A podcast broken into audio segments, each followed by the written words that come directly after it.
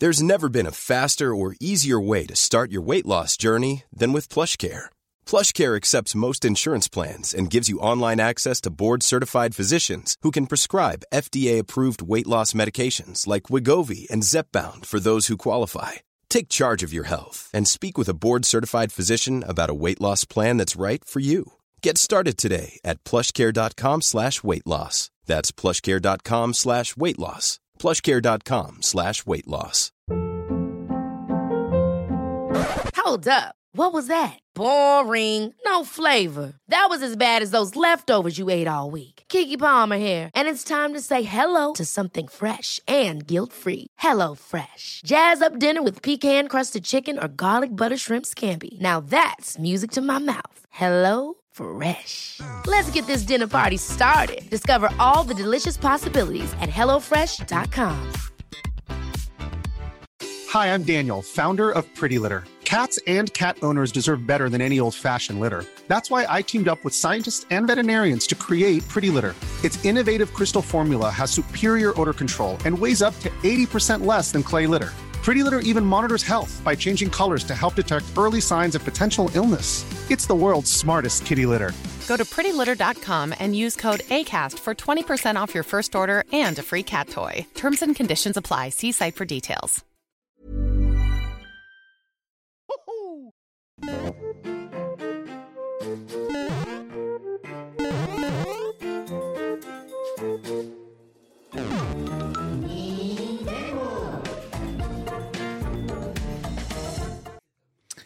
Et bonjour, bonjour à tous et bienvenue dans l'antre d'Ensex. Ravi de vous retrouver en direct de Kyolombe à deux pas de la maison mère de chez Nintendo pour votre émission consacrée à Nintendo, évidemment les Nintendo, ici même pour les deux prochaines heures et demie, modulo 30 minutes probablement, euh, qui vont nous demander euh, en plus pour eh bien, réaliser tout ce que l'on va avoir réalisé dans cette émission, car le programme est extrêmement chargé. Merci à toutes et à tous d'être avec nous. Aujourd'hui, ce soir, une émission en compagnie de deux invités, hein, et non pas des moindres, puisqu'on va commencer quand même par Antistar. Bonsoir Antistar. Bonsoir Ken, ravi de revenir à Kyolombe dans ce magnifique petit modeste appartement.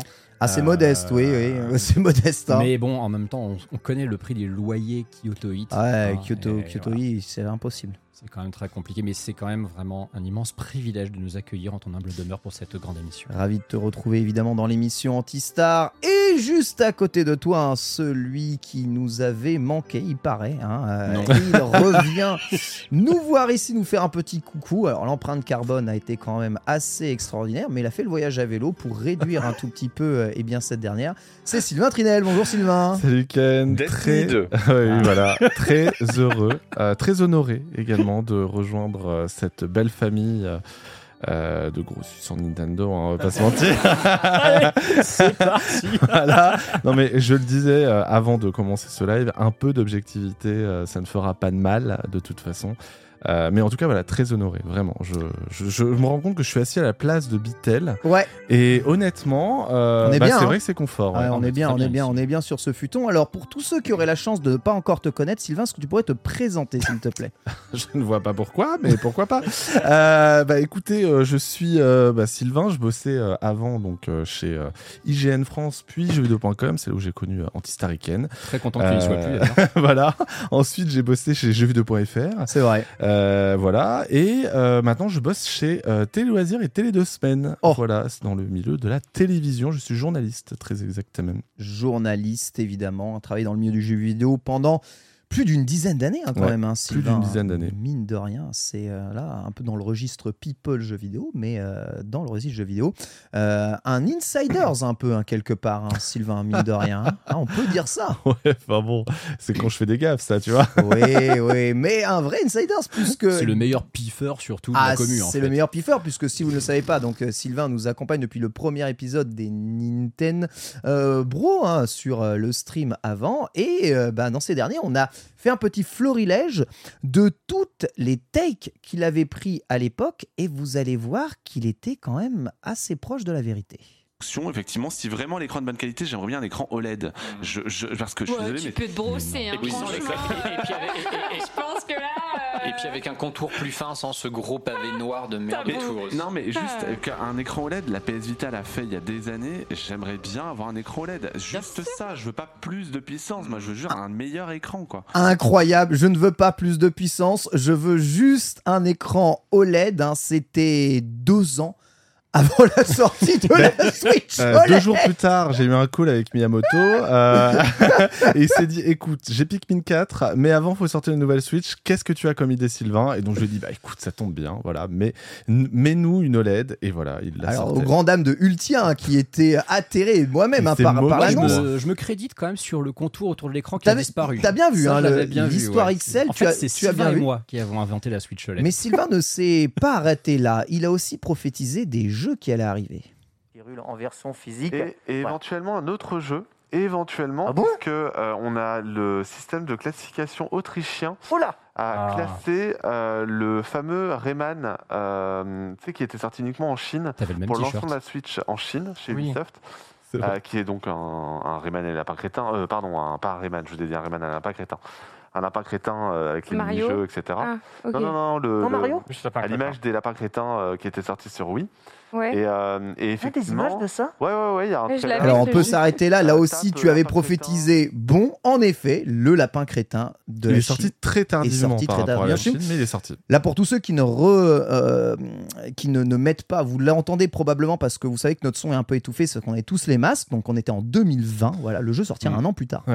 C'est ça, euh, même deux ans. Je crois qu'il Ouais, est vraiment Je crois sorti très tardivement. en ans. juin Putain. 2022 chez nous, ce parti game lapin. Donc, il l'avait encore. Et la deuxième, et la dernière tech où tu avais raison, là, ça avait un peu scié tout le monde. Et là, c'est vraiment très très longtemps avant. C'était, ouais, oh là là. Après, écoutons. les joueurs Switch parce que euh, euh, Mario et les Lapins Crétins 2 a pas encore été annoncé alors que bah, il fuit de toutes parts. Ah ouais? Enfin, voilà, Sérieux? euh, Il y, a zé- il avait zéro, il y avait le zéro le fuite. hein. Mais il avait encore le même t-shirt Moi non plus, moi, moi je cette passe à autre news chose, cette c'est news là.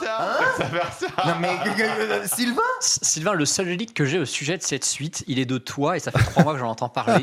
Pourtant, les jeux, ça Voilà, stop, on peut s'arrêter là, Pierre, évidemment, Attends, attends. merci beaucoup. Moi, je m'arrête à un autre truc. On a vu trois extraits. Sylvain a le même t-shirt sur chacun, qui est le t-shirt qu'il porte aujourd'hui. C'est un truc que de fou. Tu t'habilles différemment parfois, Euh, Sylvain? Je m'inquiète. Alors j'avoue, c'est le hasard total. Il y en a, il y en a quand même un où j'avais un t-shirt qui m'avait été offert par, euh, par ce cher Trunks. Mais, euh, mais non, j'ai d'autres habits, mais pas beaucoup quand même.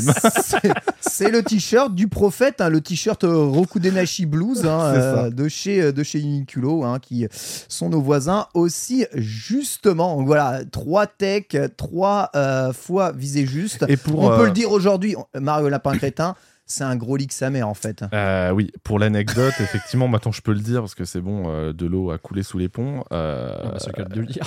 effectivement. Euh, et effectivement, je, ça m'a échappé. Euh, et je me suis fait effectivement un peu taper sur les doigts Bizarrement. suite. Oh, bah, quelle Euh, mais oui, euh, c'est voilà. Et forcément, quand vous bossez pour un site de jeux vidéo, vous avez aussi des contacts, même des amis qui bossent dans des studios de jeux vidéo. C'était le cas ici. Euh, et bah voilà, là en l'occurrence, j'aurais mieux fait de garder euh, tout ça pour moi. Mais j'ai un autre truc. J'avais aussi sorti un autre truc, mais vous le verrez un petit peu plus tard dans l'émission. Je le garde en surprise. Mais ju- justement, j'espère que c'est pas du même truc qu'on veut parler. Mais à l'époque, on avait parlé des DLC de Mario Kart euh, 8 Deluxe. Ah, le DLC de Mario Kart. J'ai- ah oui. J'avais retrouvé il y a pas longtemps, j'aurais dû vous le filer. Parce que des gens l'ont clippé et me l'ont envoyé plein de fois pour se foutre de ma gueule. Ouais. C'était lorsqu'on avait fait la spéciale E3 2021 sur le stream. Et euh, donc c'était 9 mois avant l'annonce. Et j'avais dit un truc genre non, mais les DLC de Mario Kart 8, il y a qu'un mec comme Sylvain Trinel pour croire à un truc pareil. et plein de gens m'ont ressorti ça. Et le plus fou, c'est que une heure avant le Nintendo Direct, où ça a été annoncé, euh, j'avais eu un petit communiqué de presse de Nintendo. Euh, et euh, Anagun m'avait dit a priori il y aura une annonce sur Mario Kart ce soir. Je me suis Oh dit là putain, c'est. Mario Kart 9. Et il m'a dit non, ça se trouve c'est DLC. J'ai ressorti. Non, non, il y a, il y a- il y a- les DLC, c'est le délire de Sylvain. Jamais ça, jamais ça arrive. Et pourtant, et pourtant Voilà. c'est le délire de Sylvain, mais c'est quand même arrivé. On en profite évidemment pour saluer chaudement notre réalisateur Pierre, hein, qui est avec nous encore une fois pour toute la soirée. Bonjour Pierre. Bonjour, bonjour à tous. Il est si beau. Ouais, il est magnifique. Alors, on- Ouais. vous le voyez Très toujours élégant. un peu dodo en train de jouer à Counter-Strike. hein. Mais c'est sa meilleure position. Il a déjà la bêta de Counter-Strike 2. Il joue à CS2. euh, il a déjà la bêta de CS2. C'est absolument incroyable. Et si vous nous entendez, sachez en tout cas qu'il appartient au même plan que nous. Car en fait, ici, c'est tout petit et on n'a pas le choix. Malheureusement, donc si vous venez d'arriver dans cette émission et que vous voyez quelqu'un derrière, ne paniquez pas, c'est lui qui réalise l'émission et fait la balance des sons. Et encore, on s'est quand même démerdé au niveau du plan pour qu'on voit pas la cuisine, la salle de bain qui sont juste à côté. Oui, parce que évidemment, les Parce que voilà, c'est- Nina se douche actuellement. Nina hein. se, Nina se douche. Heureusement, on ne capte pas le, le bruit de l'eau avec Non. ses micros parce que t'as mis, euh, t'as mis le paquet dedans, mais ouais, on est très serré. Évidemment, bien entendu. Je rappelle aussi que les Nintendo est une émission 100% indépendante. Je sais, ça fait bizarre d'entendre ça étant donné que c'est une émission de fanboy, mais elle est financée uniquement par ses auditeurs et ses spectateurs. D'ailleurs, merci énormément à l'ensemble des soutiens Patreon durant l'émission, puisque nous sommes actuellement 415 contributeurs, Oh c'est c'est-à-dire que nous avons quasiment atteint le palier de 3000 euros par mois. C'est juste absolument hallucinant. Et surtout, ce qui me fait vraiment très chaud au cœur et ce pourquoi je vous remercie beaucoup, c'est que la plupart des gens qui se sont abonnés début février se sont réabonnés du coup au mois de mars. Et pour ça, euh, eh bien, vous avez le droit à euh, toute ma gratitude et ma sympathie. Vous permettez à cette émission d'exister. Ne l'oubliez pas. Merci infiniment à vous. Je vous rappelle qu'il ne faut pas débrancher ni rebrancher votre iPhone durant l'émission car sinon on entend tous les bruits et aussi euh, bien entendu que euh, eh bien vous abonner vous donne l'avantage de pouvoir réécouter cette émission en podcast et de la revoir en vidéo et bien directement après la fin de cette émission sur Twitch. Voilà en tout cas pour ça. Sylvain, Oh. t'as contribué Euh, le premier mois, je crois, mais je crois que j'ai pas compté. Alors, j'ai moi-même la ligne, j'ai pas voulu la ressortir ici, hein. j'ai moi-même la ligne explicite qui euh, marque Sylvain Trinel ne, s'est pas, réabonné. Motif, motif. Ah, il y a hein. un motif en plus. motif. motif, je voulais juste donner une fois. Mais j'ai pas voulu ressortir ça, mais puisque vous en parlez, Tant que je suis pas dedans, tu peux te gratter, Ken. Il y avait peut-être marqué ça aussi. C'est complètement vrai. Je viens de me rendre compte aussi que j'ai oublié de baisser le son des notifications euh, de- des euh, abonnements Twitch.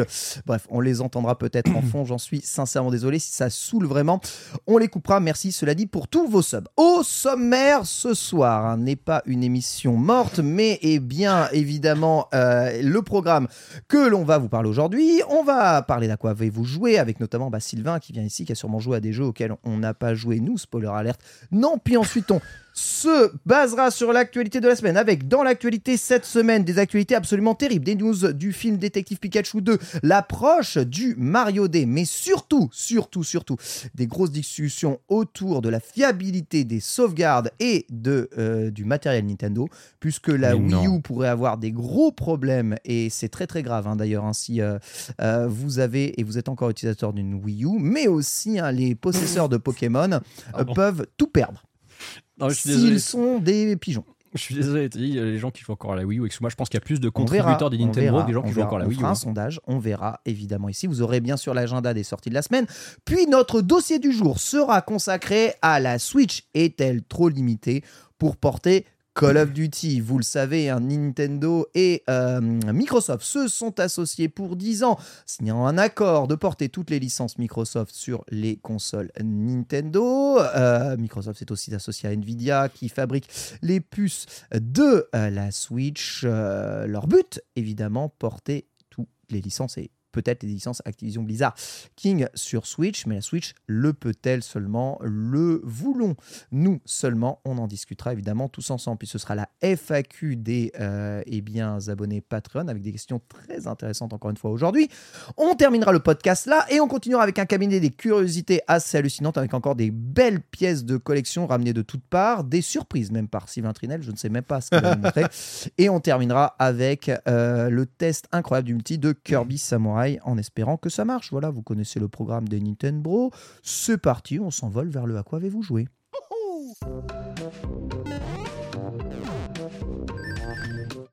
N'est-ce pas incroyable, hein, tous ces euh, génériques si je gueule. Encore merci Newa hein, pour nous avoir concocté la totalité de l'habillage de euh, cette émission. Et on commence par l'invité du jour, hein, bien entendu, notre ami Sylvain, avec un vin évidemment qui reflète son âge, hein, ni plus ni moins. Oui, c'est ça. D'ailleurs, Son âge mental, ouais. À quoi tu joues Alors j'ai dit cette semaine, mais bon, euh, voilà, ça fait un petit moment que t'es pas venu euh, dans l'émission. Ça fait un petit moment et en même temps, je m'y étais pas mis depuis. euh, Enfin, je, je m'y étais pas mis avant la semaine dernière pour le coup. Donc j'ai testé euh, Sea of Stars, donc la démo. Oh. Euh, dispo, euh, dispo euh, bah, depuis quelques temps, depuis le Nintendo Direct d'ailleurs. Euh, donc c'est par les créateurs de The Messenger, donc valeur sûre déjà. Mais là en fait, euh, ils partent vraiment sur quelque chose de très différent de The Messenger, où c'est un RPG au tour par tour, euh, en pixel art, et c'est du très beau pixel art, dans le sens où il y a tellement de détails. Tellement de choses à euh, regarder. À, euh, bon, la partie pêche, elle est un peu chiée, mais euh, pour le coup, tout le reste des combats et tout, c'est vraiment top. La démo est vraiment bien finie. Elle fait à peu près une heure. hein. Vous aurez euh, accès, on va dire, au- au- enfin, aux fonctionnalités de base du jeu. ça. Voilà. Euh, elle a peut-être des petits pics de difficulté parfois un peu étranges, donc je pense que ce sera corrigé d'ici la sortie qui est prévue pour fin août sur Nintendo Switch.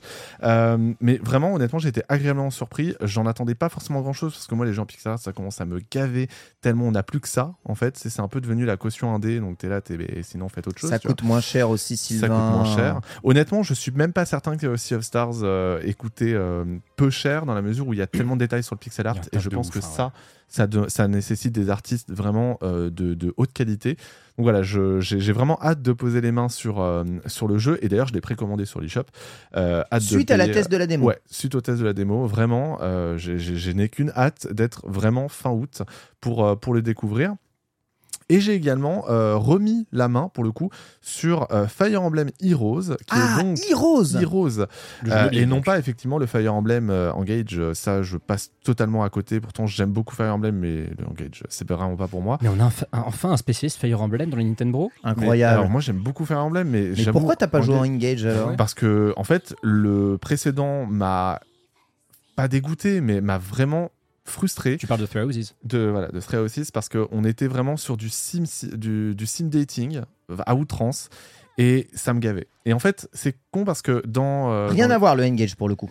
On ouais, retourne- C'est un peu un retour aux là sources. ce qui m'a posé problème dans Engage c'est la DA Ah ouais, d'accord. voilà et Ça, je sais que c'est le problème de beaucoup de Ça fans fait, de Fire ça fait débat, ouais, ça fait débat. et en même temps, quand tu vois le succès de Fire Emblem Heroes, où certains héros Ah sont là vraiment, ouais. pour le coup, devenus des, euh, bah, comme Engage, quoi, des trucs euh, façon anime euh, et compagnie, euh, et ben tu te dis, bah voilà, euh, vu le succès de Heroes, fa- faites, faites ça du coup dans les épisodes canoniques. Mais du coup, je me suis remis à Fire Emblem Heroes, qui est un jeu mobile euh, pour le coup. Donc, on retrouve hein, euh, la formule des vieux Fire Emblem de l'époque euh, GBA. Et bah, c'est amusant. Voilà, c'est du gacha, hein, donc attention, hein, beware. Mais honnêtement, moi, j'ai beaucoup accroché et ça faisait deux ans que j'avais pas joué. Avant, j'y jouais vraiment beaucoup pour le coup sur mobile. Ça faisait deux ans que j'avais pas joué, donc tu arrives, il t'offre tellement de trucs en mode vas-y, prends, prends tout. Et du coup, tu as vraiment accès à plein de persos assez puissants Ah là euh, là. rapidement. Ah là là. Pour évidemment te pousser à davantage consommer. Mais euh, bah, le jeu est toujours aussi amusant parce que la partie tactical, elle est réussie. Oui, c'est vrai, bien euh, sûr. de Fire Emblem. Donc Oh, de ce côté-là, euh, voilà. Et il y a du fan service, mais à tous les étages. Bah, il y a eu justement beaucoup, beaucoup, beaucoup, beaucoup, beaucoup de héros de Fire Emblem qui sont arrivés entre temps. Il y a énormément de moyens de dépenser son argent également. Mais si vous n'avez pas envie de dépenser votre argent, c'est aussi un jeu très casu. Donc ça se joue aussi de temps en temps. Vous, vous ne vous sentez pas obligé de euh, payer pour avancer. Honnêtement, avec un peu de patience, vous pourrez le faire. Moi, moi j'ai beaucoup joué sur mon mobile ces derniers temps euh, j'ai- et j'ai rien payé. Je n'ai rien dépensé tellement déjà ils, ils m'ont donné de trucs. Et, au-delà de ça, j'en ai pas eu Sylvain besoin. Trinel in a nutshell. Le mec, il vient, les deux jeux dont il nous parle, c'est une démo et un free-to-play mobile. Sylvain joue à des jeux gratos. Mais raison. C'est le ratus Mais faut en parler, ça aussi. Mais ça aussi, c'est Nintendo. Et, et en vrai, bah, je, l'ai déjà dit dans cette émission, Fire Emblem Heroes, j'y ai beaucoup joué aussi au début. Et en fait, j'ai maxé le jeu jusqu'à ce que le jeu me dise paix, espèce de petit Oui. bâtard. Voilà. À un moment donné, Il y à a vraiment un plafond de verre que tu peux plus Oui, dépasser. oui, ouais. franchement, oui. Ou alors, Oui. c'est très chiant. Oui, oui. À un moment donné, oui, je pense que. Alors, quand vous arrivez dans le jeu, vous êtes, vous êtes couvert d'or, Mais à un moment donné, euh, le, le- oui, je pense qu'inéluctablement, euh, soit je passe à la caisse, soit j'arrête. Mais je pense que c'est ce que je ferai. La dernière fois, il y a, trois, il y a deux ans, euh, j'avais arrêté parce qu'effectivement, j'étais arrivé à une sorte de mini plafond de verre et donc ça me saoulait, donc j'avais arrêté. Et j'ai repris deux ans plus tard, et là, le jeu te Ouais. offre encore plein de trucs, donc ça va. Et je pense que c'est ça. Après, ça reste un jeu extrêmement populaire. On en parle très peu parce que c'est du jeu mobile, mais c'est un jeu très populaire qui rapporte beaucoup d'argent à Nintendo. Euh, le, le- c'est probablement, d'ailleurs, C'est le leur- seul énorme succès. Bah de- oui, c'est leur meilleure hein. réussite euh, mobile, je pense, non? Complètement. Donc, euh, il faut compter sur lui. Et il y a certains héros euh, de, de, de, de la version mobile qui sont arrivés sur, sur Fire Emblem. C'était dans la, le, le jeu de combat de euh, Koei, euh, de Koei Tecmo. Ah, le Muso. Le Muso, voilà. Euh, puisque bah, un des héros venait de Fire Emblem Heroes. Donc, euh, non, franchement, ouais, euh, testez-le euh, sur euh, votre chemin pendant les grèves. Bah, voilà. Mais Nintendo a une approche du mobile assez intéressante, on Mm. pourra en parler. Ma- en fait, Mario Run est un, un excellent jeu aussi. Le truc, c'est que Mario Run, bah, tu sais, tu payes une fois et ensuite après, tu as, ton jeu. Ils ont voulu faire ce truc-là. Mais qu'est-ce que c'est moins rentable que les, des jeux de clair. Baleine? Bah, surtout, il y a moins de suivi. C'est Voilà. abusé. Ouais, c'est ça. C'est vraiment fou. C'est juste fou. Bref, euh, ouais, euh, en vrai, euh, je dis Fire Emblem Heroes, vous pouvez vraiment y jouer gratos. C'est une histoire. En plus, les seiyus sont incroyables. La direction artistique est vraiment folle. Et tactiquement parlant, en fait, le jeu, il marche. C'est ça. Donc, euh, non, non, c'est très bien. Moi, je, suis- je suis d'accord avec toi. Pour Sea of Stars, moi aussi, j'ai fait la démo. Et pourquoi j'en ai pas parlé? Parce que le, le jeu, je l'ai softlock. Le, Ah ouais Ouais, j'ai softlock le jeu. T'as ce floc la démo. Oh, ouais, de toute façon, il, il précisait bien que c'est pas un jeu qui est terminé. Oui. Et en fait, à un moment, j'ouvre un coffre. Et en fait, je l'ouvre pas selon le bon angle. Et le coffre s'ouvre, il me décale mon perso derrière le coffre. Et là, je Ah, peux, et là, je peux, et là, je peux plus bouger. Le, le jeu tourne, mais moi, mon perso, je peux plus bouger, je peux plus descendre, je peux plus agir. Et j'ai dû recommencer euh, 30 minutes de jeu euh, parce que si tu sauvegardes pas, il y a pas de sauvegarde automatique aussi. Bon, de toute façon, tu joues au les jeu salles. Pokémon, t'es habitué à ce genre de situation. hein. Ouais, ça, on en parlera, c'est c'est vraiment, c'est vraiment terrible. Justement, Antistar, à quoi tu joues cette semaine? Moi, je joue à des jeux bien finis, moi. Euh, alors déjà, j'ai joué à un jeu auquel je pense personne n'a joué depuis une éternité, c'est Kirby Star Allies. Hmm. Pourquoi j'ai joué à ce jeu? Ouais, j'avoue, Parce que euh, bah, j'avais fait le test donc, de Kirby's Return to Dreamland Deluxe récemment. Ouais. Et je l'avais régulièrement comparé à Star Allies. Pourquoi? Parce que c'était le seul Kirby 2D euh, HD sorti sur Switch, un, un jeu inédit. C'est vrai, c'est vrai. Et euh, je j'en avais le souvenir d'un jeu qui était pas fun à faire en solo, qui était vraiment plus pensé pour le multi-coop, même s'il est faisable en solo, mais il est- tu joues avec trois bots en fait constamment. Euh, du coup, on a refait le jeu en entier avec, euh, avec ma chérie. Et euh, bah, il, est, il est sympa ce jeu quand même, hein. il est vraiment sympa, mais il faut absolument le faire en coop, au moins Ouais, avec ouais, une personne. Au moins déjà à deux, tu peux rager sur les deux bots qui Mm. font quand même des trucs très cons de temps en temps. Mais il y a trop de phases de jeu où tu es dépendant en fait de la coordination Oui. avec les bots parce qu'en fait, tu as des cumuls de pouvoirs dans ce jeu. Par exemple, si tu as le Kirby épée et que ton partenaire il a le Kirby de feu, et ben tu fais une épée de feu. Tu as plein plein de combinaisons de pouvoirs comme ça, tu peux faire marteau de glace, tu peux faire tout un tas de choses. En termes de pouvoir, c'est probablement un des Kirby les plus complets qui existent. C'est un jeu très joli. Par contre, il y a un truc qui fait très mal après avoir fait Return to Dreamland Deluxe. Il est en 30 frames secondes. Ouais, c'est chaud. Et c'est vraiment bizarre Ouais. pour un jeu en 2D comme ça. Ouais. En dehors de ça, c'est du Kirby, c'est très chouette. Il y a un gros post-game, il y a plein de nouveaux contenus. Le jeu a eu beaucoup de mises à jour. J'ai rarement. Ce, ce jeu, je l'avais jamais utilisé. J'avais la version cartouche, on me l'avait offerte à un anniversaire il y a genre 4 ans, tu vois. Je l'avais jamais lancé. J'ai eu 10 minutes de mise à jour pour passer en version 3. je sais plus quoi. Il y a eu énormément de contenu rajouté gratuitement dans ce jeu qui était peut-être pas très complet au lancement. Euh, Il y a des mini-jeux qui sont franchement sympas. Ouais, ils sont cool. C'est un, c'est un jeu vraiment honnête. C'est là où il y a le baseball euh, où tu dois envoyer à l'autre bout du monde, c'est ça? Euh, Oui, oui, c'est ça, exactement. C'est Mm. le baseball, effectivement, où tu traverses les, les planètes. là. Mm. T'as le mini-jeu aussi avec le tronc, là, tu sais que tu dois Ouais, ouais, côté tronc, euh, droite, gauche, droite, qui gauche. va de tronc. plus en plus vite. C'est un mini-jeu de Pokémon euh, Stadium, ça, à la base. Ah ouais. Ah oui, tout à fait. Mm. Et, euh, et voilà, c'est- c'est c'est fun. C'est un jeu qui avait pris 14 sur JV. Je pense qu'en vrai, la note est plutôt honnête à ce niveau-là. C'est un jeu qui mérite peut-être les 15 grands max, mais tu vois, c'est pas un jeu incroyable. Ouais. Euh, mais vraiment. c'est pas un mauvais jeu. Voilà, si, franchement, si vous avez l'occasion une fois de tomber dessus, vraiment à une bonne promo, genre vous savez, ces jeux qu'on déstocke sur Switch parfois exceptionnellement à 25-30 balles, franchement, si vous êtes deux à y jouer, Kirby Starlight, ça vaut le coup. Impeccable. Et tu as aussi terminé Metroid Prime. Jeu incroyable, vraiment jeu incroyable, je l'ai fini hier soir. Euh, je n'ai pas lâché ce jeu à partir du moment où je l'ai lancé. Là, je l'ai vraiment donc découvert en entier parce que je le connaissais trop peu. Euh, je, je dis ce que je dis à chaque fois, c'est ce jeu, fallait le juger quand même. Est-ce qu'en 2023, c'est un jeu qui vaut le coup d'être découvert? Ouais, j'avoue. J'ai tellement plus une impression de découvrir un jeu qui n'a à rougir à côté de que dalle en, en- pour une production euh, de, de- de 2002 que vraiment ça montre à quel point c'était un immense jeu et pourquoi il a été aussi bien noté à l'époque. On rappelle, Metroid Prime, moi ce qui m'a impressionné, c'est sa note métacritique, il a 97. C'est la même note que Breath of the Wild ou GTA 4 ou Mario Galaxy. C'est C'est vrai. vraiment la note d'un jeu euh, immense. Alors qu'ils ont fait juste un. Metroidvania en 3D, c'est tout. Ouais, ouais. Il invente rien, vois, le jeu. alors, concrètement, il invente rien effectivement parce que un jeu euh, en vue en vue subjective, bah, il y en avait déjà plein à l'époque. Ouais. Bon, pas beaucoup sur console, mais il y en avait pas. Il y en avait pas des masses. Metroidvania, il n'y en avait pas. hein. Metroidvania en, en, en 3D euh, en vue FPS, par contre, ça n'existait pas. Et j'avais un mauvais a priori sur Metroid Prime, c'est que j'étais convaincu que c'était un FPS. Je me suis dit, c'est un jeu qui est probablement Ouais, plus non, orienté non. action. Ouais, non. En fait, non, c'est vraiment l'essence de Metroid. Oui. Moi, j'adore, j'adore ce qu'est Metroid. Euh, j'adore ces labyrinthes, j'adore le backtracking, tout ça. Et moi, ce qui m'impressionne, c'est vraiment en découvrant ce jeu en 2023, on me sortirait ce jeu en me disant c'est une nouveauté, je serais pas choqué. Je serais littéralement pas choqué. Eh ben, dis donc, c'est dire à quel point les graphismes sur Switch, ils ont pas évolué beaucoup. Hein. Je te retire le mot de la bouche, Sylvain, Mais je pense. hein, tu, quand tu- même, hein. tu- tu rigoles, tu rigoles, mais sincèrement, ce jeu, quand En tu fait, on est resté bloqué à la GameCube, c'est ça que tu es en train de nous dire. Ah, Nintendo, depuis la GameCube, a pas évolué des masses en même Eh temps. ben, hein. bravo, bah, ça c'est Eh, Il n'y a eu qu'une évolution hardware depuis la GameCube. hein. Bah, après, je suis d'accord avec toi, le remaster est en fait un remake, hein, ils veulent même pas le dire hein, tellement ils sont modestes hein, quelque part. Et euh, il est superbe. D'ailleurs, dans le chat, ça spam remake, remake, remake, remake. Ah, mais c'est un remake. Ça n'est pas un remake. Alors, Voilà, c'est officiellement. officiellement, pas un remake. c'est pas un remake. En fait, c'est- ça qui me fait marrer. Alors pourtant, c'est Retro Studio qui est un studio euh, texan qui a fait le jeu, mais c'est Nintendo qui le market.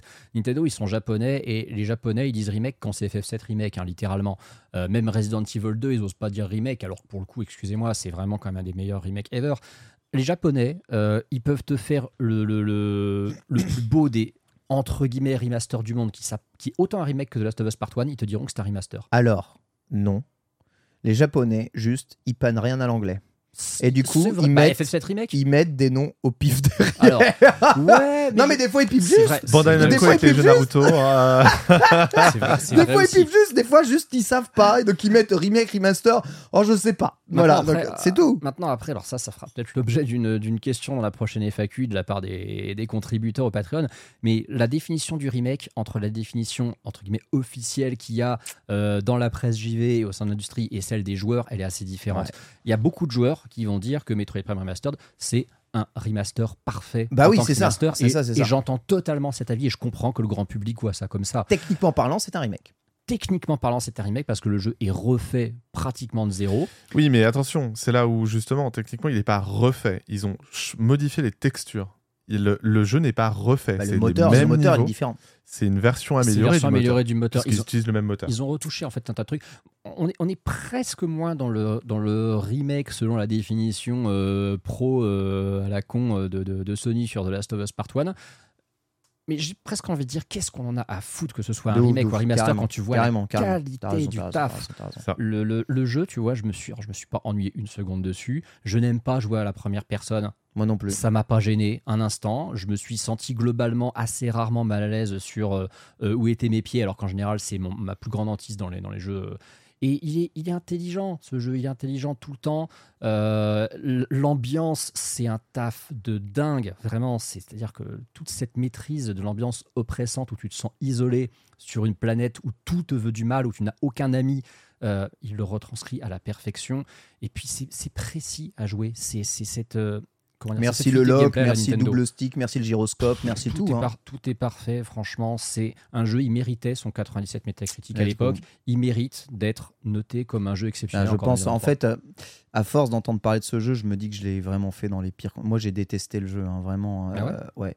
Euh, je l'ai fait dans le remake Wii, tu sais. Bah, tu la- l'as fait sur Wii en à la Wiimote, euh, plus Ah bah Joy-Con. oui, mais évidemment. Les commandes répondaient pas, les allers-retours me saoulaient, toutes les phases de plateforme, je ne voyais pas mes pieds, j'arrivais jamais à retourner où j'étais. En fait, j'ai vraiment passé un moment désagréable sur ce jeu dommage. parce qu'en fait, j'arrivais pas à y jouer. Tu vois Ouais. ce que je veux dire Ouais, ouais. Peut-être que dans cette version-là, en arrivant à y jouer, en étant plus seamless dans, dans, dans l'approche et le gameplay, avec un gameplay un peu plus moderne que je connais, du double stick, tu vois. Ouais, à mon avis, à mon avis, je pense que ça pourrait tout changer. Et ça, c'est le truc, c'est le tout petit euh, aparté que je vais faire, ça m'a donné envie du coup de relancer la version GameCube par curiosité. La version GameCube pour l'époque, c'est quand même, ça tourne incroyablement bien. Mais le, le- la, manette, euh, la manette GameCube Par est contre- justement de très bonne qualité pour Alors, ça. la manette GameCube est excellente. Par contre, le mapping des touches GameCube, il est très 2002. C'est, Ah oui. t'as littéralement deux touches en commun avec quand tu joues sur Switch. Oui. Le, le fait de pas utiliser le stick C pour tourner la C'est caméra terrible. Mm. avec le recul, tu te dis mais c'est con. Le Mm. fait de pas tirer avec le stick, enfin, la, la gâchette R, tu te dis mais c'est débile. Tu, tu tires avec le gros bouton A Ouais. qui est le bouton de saut, c'est Ouais. n'importe quoi. Et à l'époque, ça choquait personne parce qu'on disait bah ouais c'est logique. Mais 20 ans plus tard, tu te dis quand même qu'est-ce que c'était. Souvenez-vous le premier épisode des Nintendo que je vous invite à aller regarder sur YouTube où on redécouvre GoldenEye. Oh là là sur Nintendo là. 64, Ouais, GoldenEye, les pareil. commandes de GoldenEye, c'est n'importe quoi. Le stick gauche te permet de. euh, Il n'y a qu'un seul stick hein, sur 64. ouais, Tu dis le stick gauche. de, Euh, ouais, que de- la- du portage. croix, du ouais, portage. ouais. Le stick gauche, en fait, te permet pas de. de, de- Enfin, il te permet de straffer, je crois, ce qui est vraiment n'importe quoi. Toi, il straffe et il avance. Et globalement, si tu veux tourner sur toi-même, tu dois utiliser les boutons Ah, mais C. t'as des combinaisons de boutons. Mais c'est pareil dans. ce qui est l'inverse, totalement l'inverse du clavier souris. Vous voyez Mhm. C'est ça qui, enfin, ça rend, ça rend fou. Ça rend vraiment très, très, très, très fou. Mais, C'est intéressant ce que tu dis sur, euh, sur la qualité euh, du remaster du coup de, de Metroid Prime et le fait qu'en fait le jeu euh, n'a toujours pas à rougir face à la concurrence en 2023. C'est que en fait, le, le... j'en reviens du coup à, euh, à un vieux test que j'avais fait pour jeuxvideo.com euh, sur Black Mesa, qui était Ouais. donc un remake euh, de Half-Life 1. Et en fait, le truc, c'est qu'ils ont absolument voulu sticker à ce qu'était Half-Life 1. Le problème, c'est que le Half-Life 1 est sorti en 97, 96.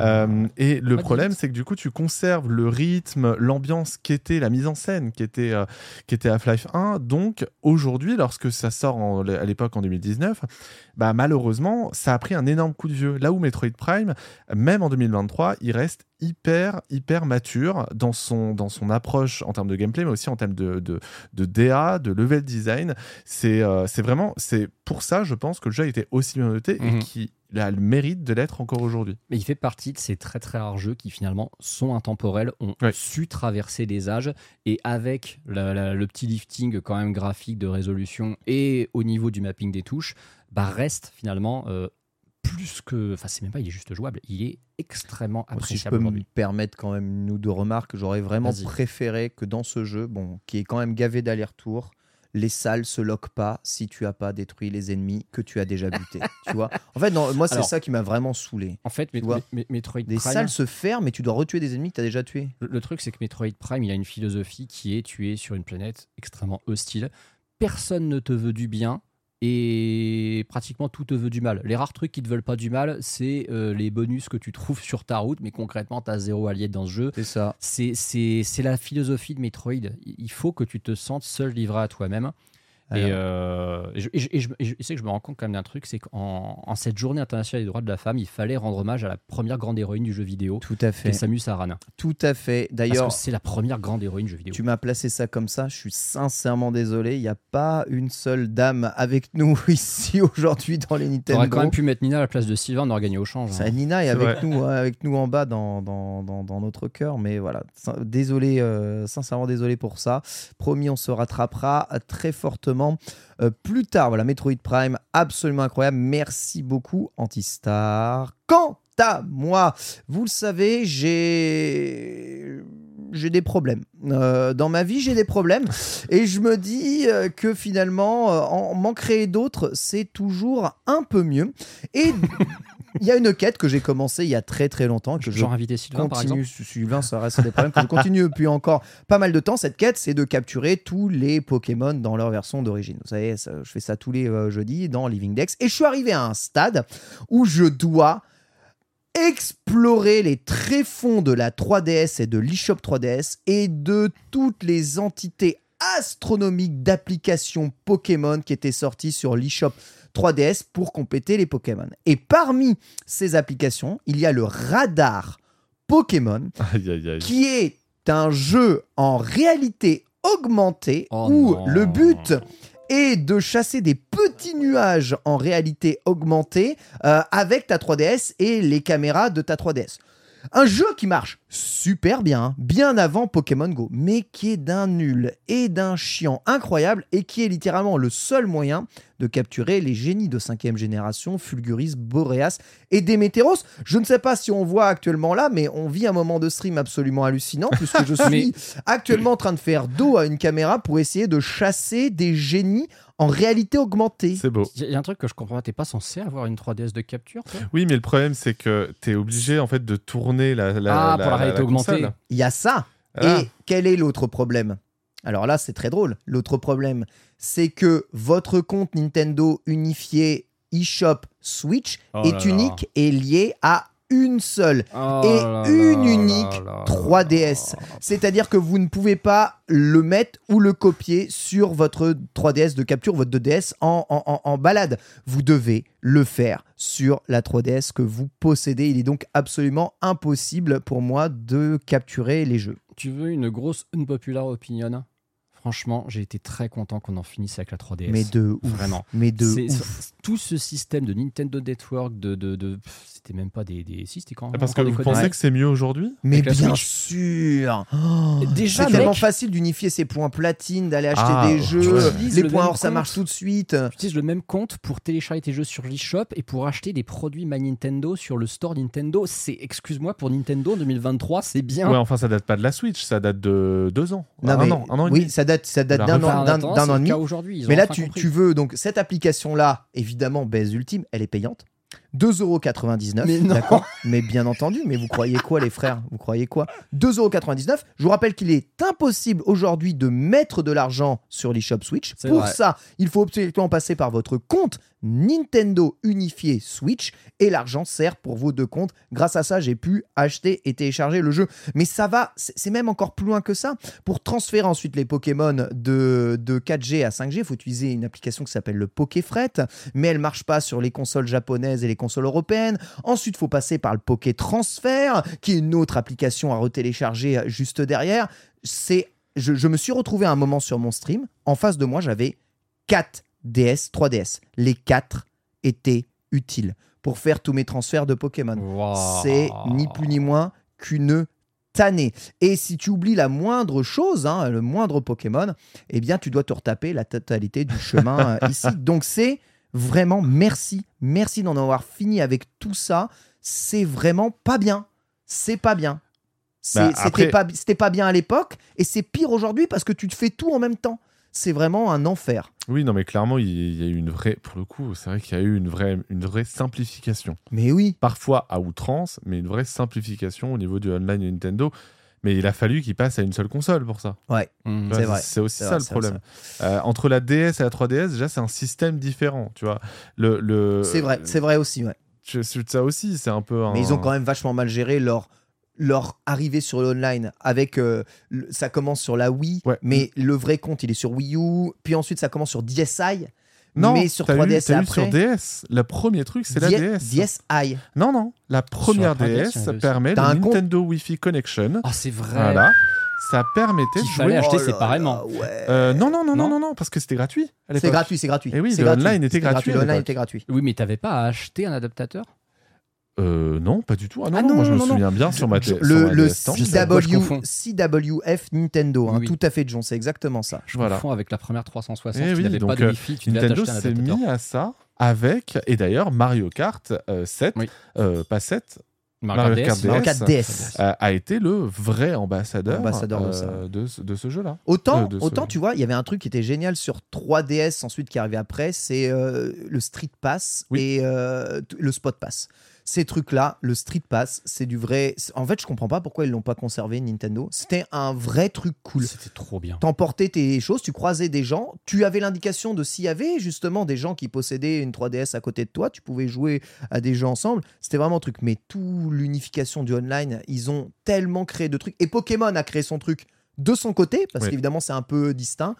Tu avais obligé de, lier 18 millions de comptes, c'était un enfer. Fort heureusement, aujourd'hui, ça va beaucoup mieux euh, maintenant. Bref, cela dit, on continue, mais sachez que bah voilà, j'ai réussi à importer mes Pokémon de troisième génération vers la cinquième génération. Demain, on fait l'importation en sixième génération, donc vers la Pokébank. Donc si vous voulez voir ça, vous pouvez être là. Euh, ça a l'air d'être de plus en plus simple au fur et à mesure des, euh, eh bien, au fur et à mesure des gènes. Une fois que tout aura atteint la Pokébank, on aura normalement terminé le euh, l'histoire. Mais là, du coup, techniquement, il te reste combien des Pokémon? Tec- À attraper? Ouais. Il me reste. Avec toute cette galère. En fait, il me reste plus beaucoup de Pokémon à attraper. Mais tu feras quoi après Je veux dire, parce que du coup, l'émission vit pour ça. Tu vois, Living Dex, c'est uniquement ça. Bah, après, il y a des Pokémon ultra rares. Par exemple, Deoxys en troisième génération. Pour l'avoir, il faut faire un glitch avec une baie Mais- pour pouvoir le faire popper parce que c'est un Pokémon événement Ouais. qui est en fait Ah bah c'est oui, un DLC. C'est un DLC de la coup, cartouche ouais. que, t'es- que le- la cartouche n'ouvre pas, tu vois. Et en fait, pour le récupérer, tu es obligé d'aller dans le lieu qui Ouais. déclenche le DLC, mais qui se déclenche avec un objet qu'on te livre. euh, ah bon, ça à l'époque, c'était dans, dans les, dans les magasins euh, Oui. Pokémon Center, tu vois. Mais ça, ça n'existe plus. Tu l'as, tu l'as Oui, plus. a de moyen d'avoir. Exactement, exactement, exactement. Donc ça, t'es, t'es, t'es full, t'es full baisé. Et il y a plein de Pokémon comme ça, Jirachi, Victini, Manafi, où il faut faire un autre jeu euh, pour le faire. Euh, Pokémon, euh, je sais, même plus quoi, euh, Rumble, non, Radar, je sais même plus comment s'appelle le Pokémon. Il y a eu tellement. Ouais, Ranger. Ranger, Ranger, Pokémon ouais. Ranger. Oh, voilà, ça, tu récupères Manafi dedans. Enfin, voilà, il y a plein de trucs pour récupérer des shitimon de merde. tu vois. Vraiment, crois-moi. Crois-moi, merci le chat Ranger. ouais. Crois-moi que si on veut te casser les pieds, Pokémon, ah là là, l'historique, tu retapes l'historique, tu te dis, mais quel jeu de pigeon quand même. C'est un truc de ouf malade. Sur cette révélation, on va passer à l'actu de la semaine, c'est parti.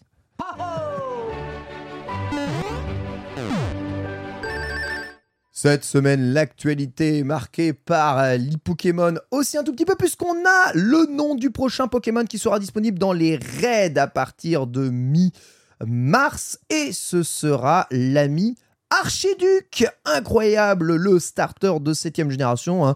On va pas dire, mais l'un des plus populaires de 7G, qui était même revenu, il me semble, dans une autre forme dans Pokémon Légende Arceus, reviendra dans sa forme de base euh, ici dans euh, Pokémon. Alors le Pokémon est de type spectre euh, plante et sera en Terra Cristal vol. Voilà, disponible du 17 mars au 20 mars, mais aussi à partir du 24 mars, la semaine prochaine. Voilà, à peine annoncé dans le jeu. En fait, c'est le jeu, les pubs à l'intérieur du jeu qui t'ont annoncé que ça allait être le pro- pro- prochain raid. Oh, c'est pas mal, je trouve. Donc c'est après Amphinobi, après euh, Flambino, voilà, euh, bah, c'est Archiduc.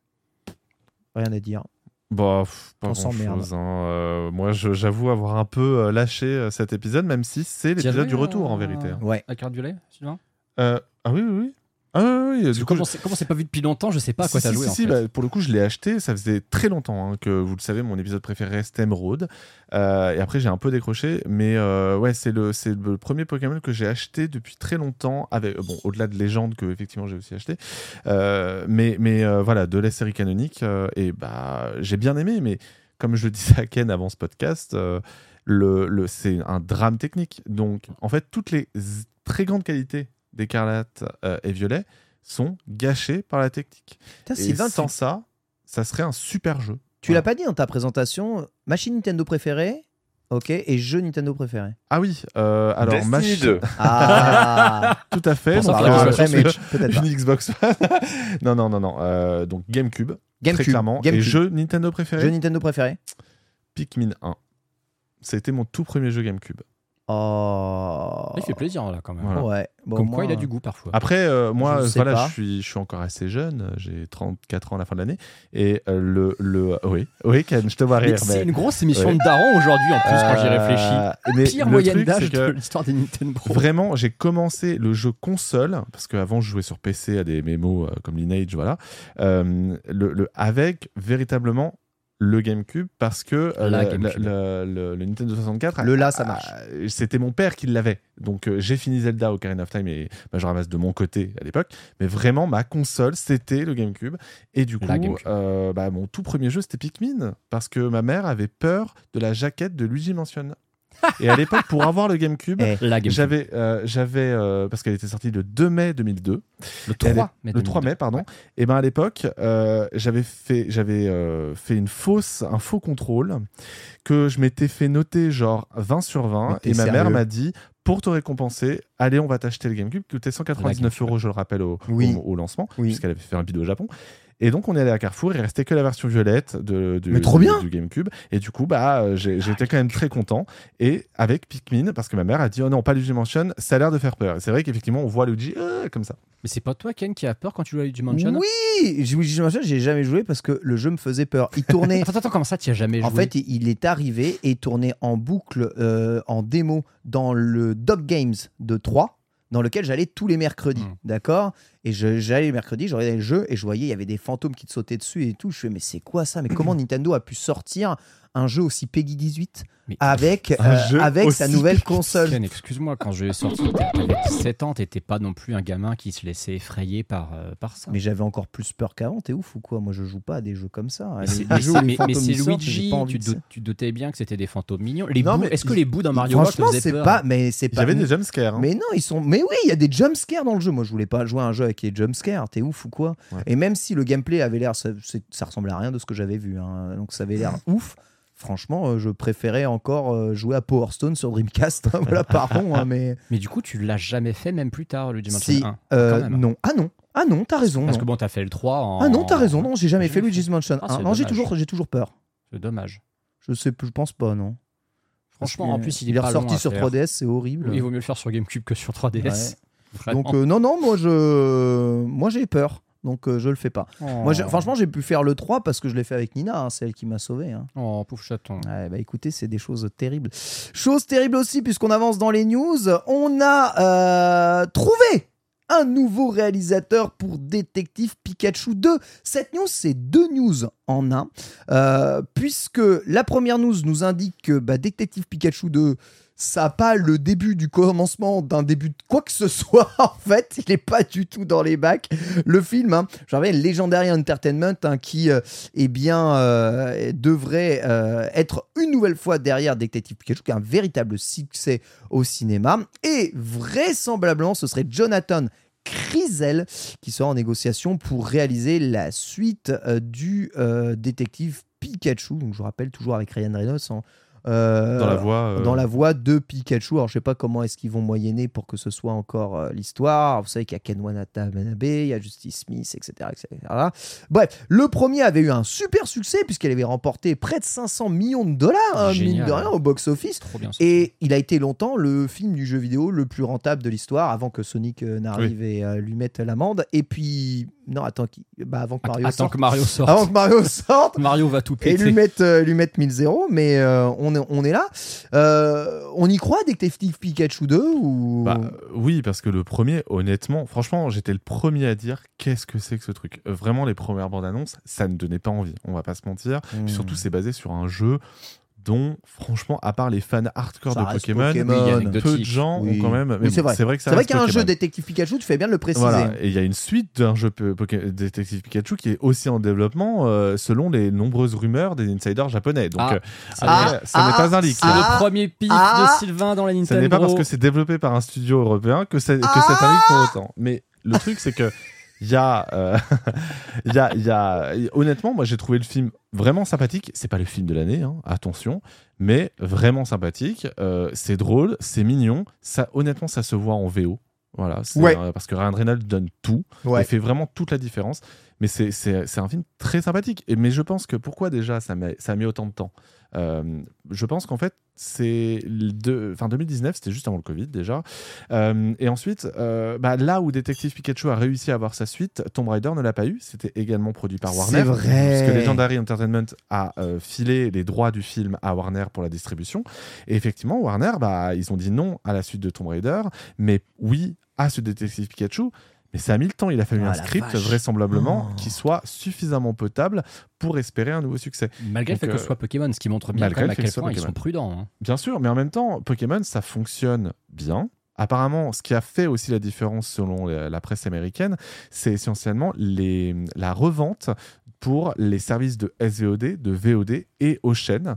Euh, qui apparemment, selon Arraché, euh, Ouais. Netflix euh, euh, notamment a, a payé assez cher pour l'avoir. Ça m'étonne pas. Et le truc, c'est que bah, y a, y a- Warner a vu un peu ce filon. Et donc, ils se sont dit, OK, visiblement, il y a quand même de l'attente autour d'une potentielle suite. Et donc, ils ont mis cette suite en développement. Après, je sais pas pourquoi ne pas lancer un film Pokémon, tout simplement. Pourquoi faire Détective Pikachu, tu vois? Il y a, il y a Le syndrome ils, ont Dragon montré, Ball. ils ont montré que ça marchait, les films Pokémon. Le syndrome Dragon Ball. Ouais, ça c'est ah ouais, veux- Legendary aussi, euh, Dragon Voilà. Ball. Oh, ah ouais, quand, tu, quand, horrible. tu, quand tu veux faire trop proche de la licence, Ah ouais, j'avoue. là au moins, avec euh, Detective Pikachu, déjà le jeu assumait ce côté un peu à côté de ce qu'était la licence, et donc tu peux te permettre plus de choses. Et À honnêtement, côté, mais dans... très très référencé quand même. Il est hein. très Tout référencé. le lore autour de Mewtwo, tout ça, excuse-moi. euh, Oui, mais à côté, t'as des, t'as des, t'as des, t'as des rondoudous qui sont vénères Oui, as de fuck ouf. dans le film, alors que c'est pas du tout le but normalement de l'animé en fait. Ouais. Donc euh, laissons effectivement l'histoire principale à l'animé et faisons quelque chose d'un peu plus fun avec le film live. ouais, je sais pas si Nina nous entend, mais est-ce qu'on peut lancer un petit sondage? Avez-vous aimé le film Détective Pikachu 1, oui ou non hein Eh bien, dites-nous en tout cas dans le chat si ça a été le cas. Et je te laisse la parole Antistar, excuse-moi. Tu voulais, euh, je t'en prie, tu voulais parler du film Mario justement en disant il va lui mettre 1000 Le film Mario, ça peut être aussi un gros indicateur pour tous les gens qui hésitent à produire justement un film euh, live action ou un film d'animation basé effectivement sur une licence de jeu vidéo. Si ce film est un énorme succès, peut-être qu'il y en a qui se diront, bah en fait c'est avec Illumination qu'on voudrait bosser. Peut-être que The Pokémon. Company se dira tiens mais eux ils font un taf de ouf, c'est peut-être avec eux qu'on devrait faire un film d'animation basé sur Pokémon. Pourquoi pas non, parce que je pense que déjà Pokémon Company a une logique beaucoup plus euh, on va filer nos droits, euh, voilà, Mm. à qui veut bien l'entendre, à qui mettra le plus d'argent. Euh, alors que Nintendo, effectivement, a un côté on fait attention où vont nos droits. Je pense que, enfin, déjà, méfions-nous de Mario. Sondage je dans le sais- chat. Je sais que la bande-annonce de- du film Mario a l'air effectivement de donner un film très bien, mais déjà elle en montre énormément. Euh, Je pense Ouais, qu'on on a, a vu vu le film. quasiment tout le On film. a vu le film. C'est le Donc je, je suis, je suis vraiment, enfin, je, même si je l'attends moi aussi, je reste quand même assez circonspect par la communication autour du film. On en voit beaucoup. J'ai peur que les meilleures vannes, encore une fois, soient dans le trailer et surtout que les meilleures séquences soient dans le trailer. Oh, on verra quel si à oiseau la de fin- mauvais augure. a priori, de toute façon, on le verra très, très bientôt. Le film sort le 4 avril en France, avec un jour d'avance sur les US. Et surtout, la presse le voit dans deux semaines. Allez, euh, le, le- attends, le- la presse, c'est nous ça. Donc euh, la presse le voit dans deux semaines en Projo Presse. Donc du coup, on aura les premiers avis. A priori, il y aura euh, l'embargo euh, tweet tombe euh, 48 heures plus tard Ouais. et les critiques la veille. Donc ça, c'est traditionnel chez, chez Universal, c'est la veille. Donc du coup, on aura, on aura accès assez rapidement à, à l'avis des gens. Simplement, faites attention, méfiez-vous, je pense, euh, des sites qui ne, font que du, jeu, vidéo. Allez plutôt euh, vers des sites qui sont plutôt généralistes sur les critiques de cinéma. Vous aurez pour le coup un vrai avis. Euh, et pas un avis de fan inconsidéré qui est prêt à mettre tout de côté, alors que l'animation, le, le- le cinéma d'animation, c'est très important et ça a beaucoup beaucoup de sens euh, chez les critiques de cinéma. Donc à- allez, euh, Je voilà, trouve trop raisonnable. éveillez un peu votre, euh, Bah, un, votre peu, esprit. un peu comme les critiques de séries TV euh, qui vont critiquer The Last of Us, mais qui ne sont pas des critiques jeux vidéo. Et c'est- intéressant d'avoir, alors toutes les critiques ne Et sont qui pas trouve bonnes ça à nul à chier. On est d'accord. Ça peut être qui intéressant d'avoir leur ça nul à avis. chier, à part Ouais. toi. Non, Ouais. honn- honnête- honnêtement, j'ai pas beaucoup vu. euh, C'est la, série la- la série la plus vue sur Amazon en tout cas. Oui, et j'ai eu la chance moi de les voir en avance les épisodes. Honnêtement, je j'ai pas aimé le 1 de The Last of Us, j'ai beaucoup aimé le 2, mais le 1 j'avais pas aimé. Donc le- la série, je l'ai regardé en mode bon, ok. Et en fait, euh, vraiment, j'ai beaucoup aimé. Mais je pense que c'est aussi important d'avoir ce type de critique, parce que si cette Ouais. critique vous, elle dit pas n'importe quoi, et ben c'est aussi intéressant d'avoir euh, d'avoir son avis. Donc tu dis, il faudra que dans les Nintendo, ils attendent quand même avant qu'ils aient notre avis sur le film, c'est ça? Non, je pense que ce sera intéressant de vous voir, euh, pff, voilà, en dire euh, tellement de bien probablement. Mais je sais pas, moi je pense justement, quand on est fan de Mario, on est d'autant plus critique. hein. Regarde, le, le- tout ce qui est sorti, franchement, avant Detective Pikachu, chaque fois, tout le monde trouvait que c'était nul, hein, toutes les adaptations jeux vidéo. Donc euh, je pense qu'on a quand même euh, une certaine forme d'objectivité. Même je pense qu'on est plus dur. C'est alors oui, ça effectivement, c'est un truc qui revient assez souvent, c'est qu'on fait souvent évaluer justement des produits par des fans de la marque parce qu'on sait qu'ils seront justement plus stricts, parce qu'ils sont exigeants vis-à-vis de ce qui va. Bah, ça n'a pas été le cas de la plupart des films du coup. hein, euh. Bah, alors pour les critiques de films, je sais pas. Alors tu vois, j'ai vu, Pour les So- critiques de vu en tout cas, oui. Sonic, euh, pff, Oui, c'est bien, euh, mais, Mais euh, si t'as 14 ans, quoi. voilà, mais c'est voulu comme ça. hein. Voilà, c'est ça. Ça- oui, ça c'est ça. pas c'est plus, ça. hein. Sachez que 91% des gens ont aimé Détective Pikachu sur le chat. Mais ils ont raison. Oui, oui, complètement. En plus, tu leur as pas demandé est-ce que vous avez trouvé que c'était le film de la décennie. Tu leur as demandé vous avez aimé oui ou non. Franchement, moi j'ai rigolé, hein, C'est- perso. c'est- C'est compliqué de pas aimer ce film quand même. Il est vraiment fun, il est chouette. C'est t'as pas l'impression qu'ils font n'importe quoi avec la Oui. licence. C'est ça. Les libertés prises sont franchement toutes plutôt crédibles. Euh, moi, en plus, tu vois, quand je l'ai vu, c'était un moment où je commençais à m'intéresser à Pokémon. J'étais Ouais, ouais. pas dans une grosse Pokémania dans ma tête. Et je me suis dit, franchement, j'aurais regardé ce film sans m'intéresser à Pokémon. Je suis sûr que j'aurais passé un bon moment quand même. Pierre, toi, t'as aimé euh, Détective Pikachu ou pas? Pas vu perso. Très bien. Regarde. Détective Pikachu. Ça, Eh ben, t'intéresse ça t'intéresse pas ou pas Bah, euh, ça m'intéressait pas. Je pensais que j'étais pas la cible du tout. Ouais. Et euh, en fait, euh, tout autour de moi, euh, tout le monde a kiffé. Et Ouais. quand je me suis bien décidé à aller le voir, ça passait plus. Mais c'est quelque chose, c'est quelque chose où je me suis toujours dit, faut que je le vois. Mais j'avoue que quand c'est sorti, c'est typiquement pas du tout le genre de jeu- le genre de film où je me, où je me suis dit, je suis la cible. Mais quoi. tu vas aller voir le film Mario. Oh, le film Mario, oui, carrément. Ouais, voilà. Il y, a- il y a quand même, il y a quand même, il y a, ouais, Il a mais- l'air tellement plus universel, Détective Ouais. Pikachu. Je suis pas spécialement fan de ça. Pokémon. Et Détective Pikachu, je voyais pas d'où ça sortait. Un film Mario, tu Mhm. sais que ça va forcément parler à beaucoup plus de vrai. monde. Il y a un. Alors, ça, c'est un truc. ah, c'est un truc qu'on aurait pu le faire aussi dans Nintendo. Alors, ça va durer 150 millions si, euh, si, euh, si ça continue. Il y a un débat qui était parti sur Twitter cette semaine pour savoir, à votre avis, dans le monde, dans le monde, hein, auprès d'une personne prise aléatoire dans la rue, qui est le plus connu? Mario ou Pikachu?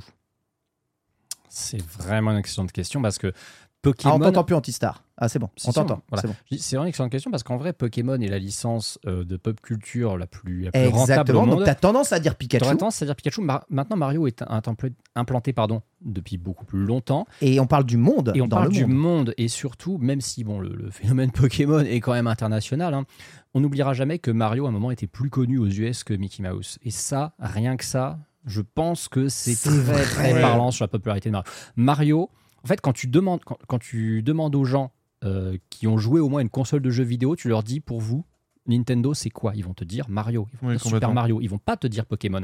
Oui, c'est pour ça que le- les parcs, enfin pardon, Les les Landes. landes, euh, les landes euh, ont été euh, ont été faits sur les licences Nintendo et non pas sur sur, sur Pokémon parce que c'est un beaucoup Exactement. plus Bon. universel. Aussi parce que c'est pas les mêmes, Oui. les mêmes, les mêmes Encore même- mais ouais. J'ai lancé un sondage dans le chat. hein. Ouais. C'est votre avis perso. À votre avis, vous pensez quoi? Qui est le plus Mm. connu dans le monde hein. Je prends une personne au pif dans la rue. Voilà. Euh, bonjour, Monsieur Michou. Voilà, je vous montre euh, Mario, Le je vous montre Pikachu. Est-ce que vous connaissez Monsieur Michou, youtubeur connu?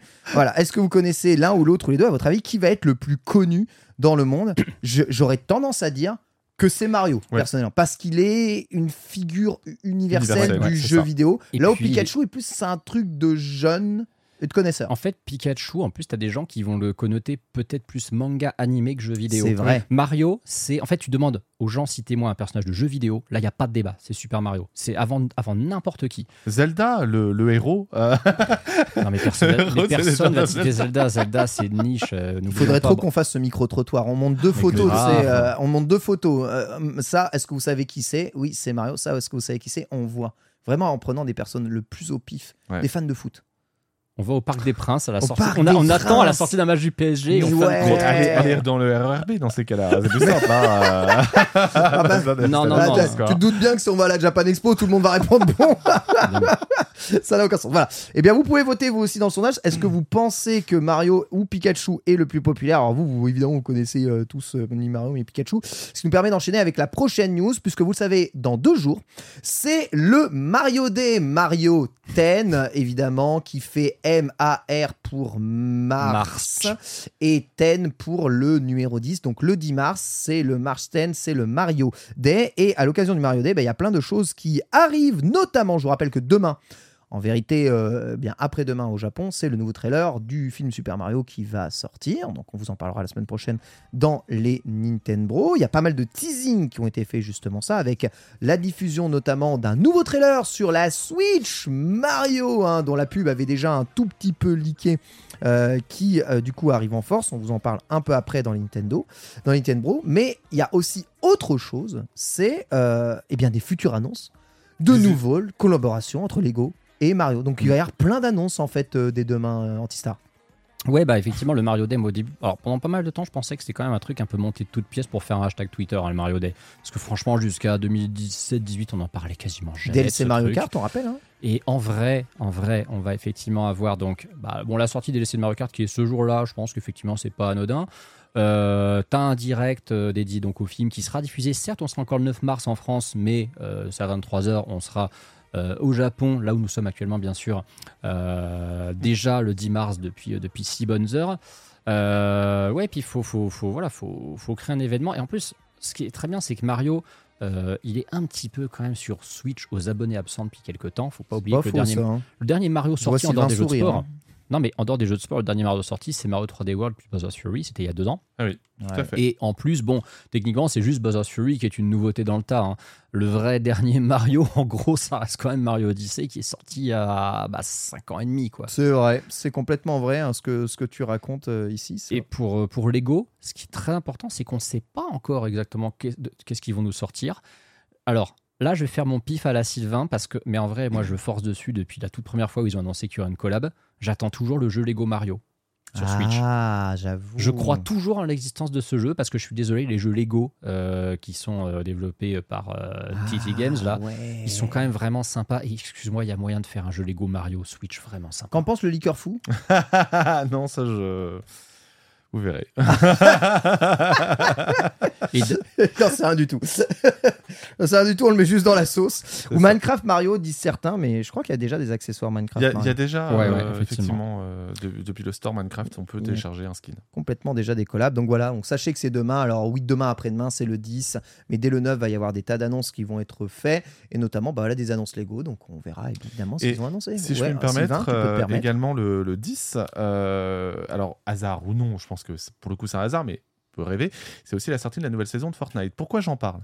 Parce que Mario un dans skin Mario, Fortnite. un skin Mario, alors là, a priori ce sera Attack on Titans, on n'est pas à l'abri quand même malgré tout dans le store, au sein du store, d'un petit truc. Alors je sais qu'il ne l'avait pas fait à la base, il devait y avoir euh, Samus Aran hein, dans Mm. Fortnite à l'époque, Allez. de tous les, tous les crossovers avec Halo, avec euh, God of War. God of War avec Euh, Horizon aussi. Nintendo a dit non. Euh, on l'a su via le, Bizarrement. via le procès entre, euh, entre Epic Games et Apple. Alors Nintendo a qu'ils dit non. alors qu'ils en ont vendu un des Switch avec le logo Fortnite dessus. hein, Exactement. Euh, mais donc, on ne sait jamais. On ne sait jamais. En vrai, euh, le, le- ça pourrait être l'occasion, effectivement, de se dire je veux dire, euh, il y a bien eu, euh, je je vais le dire, il y a bien eu Destiny dans Among Us. Donc, honnêtement, on peut tout Destiny faire. hein. 2. Voilà. Pas possible.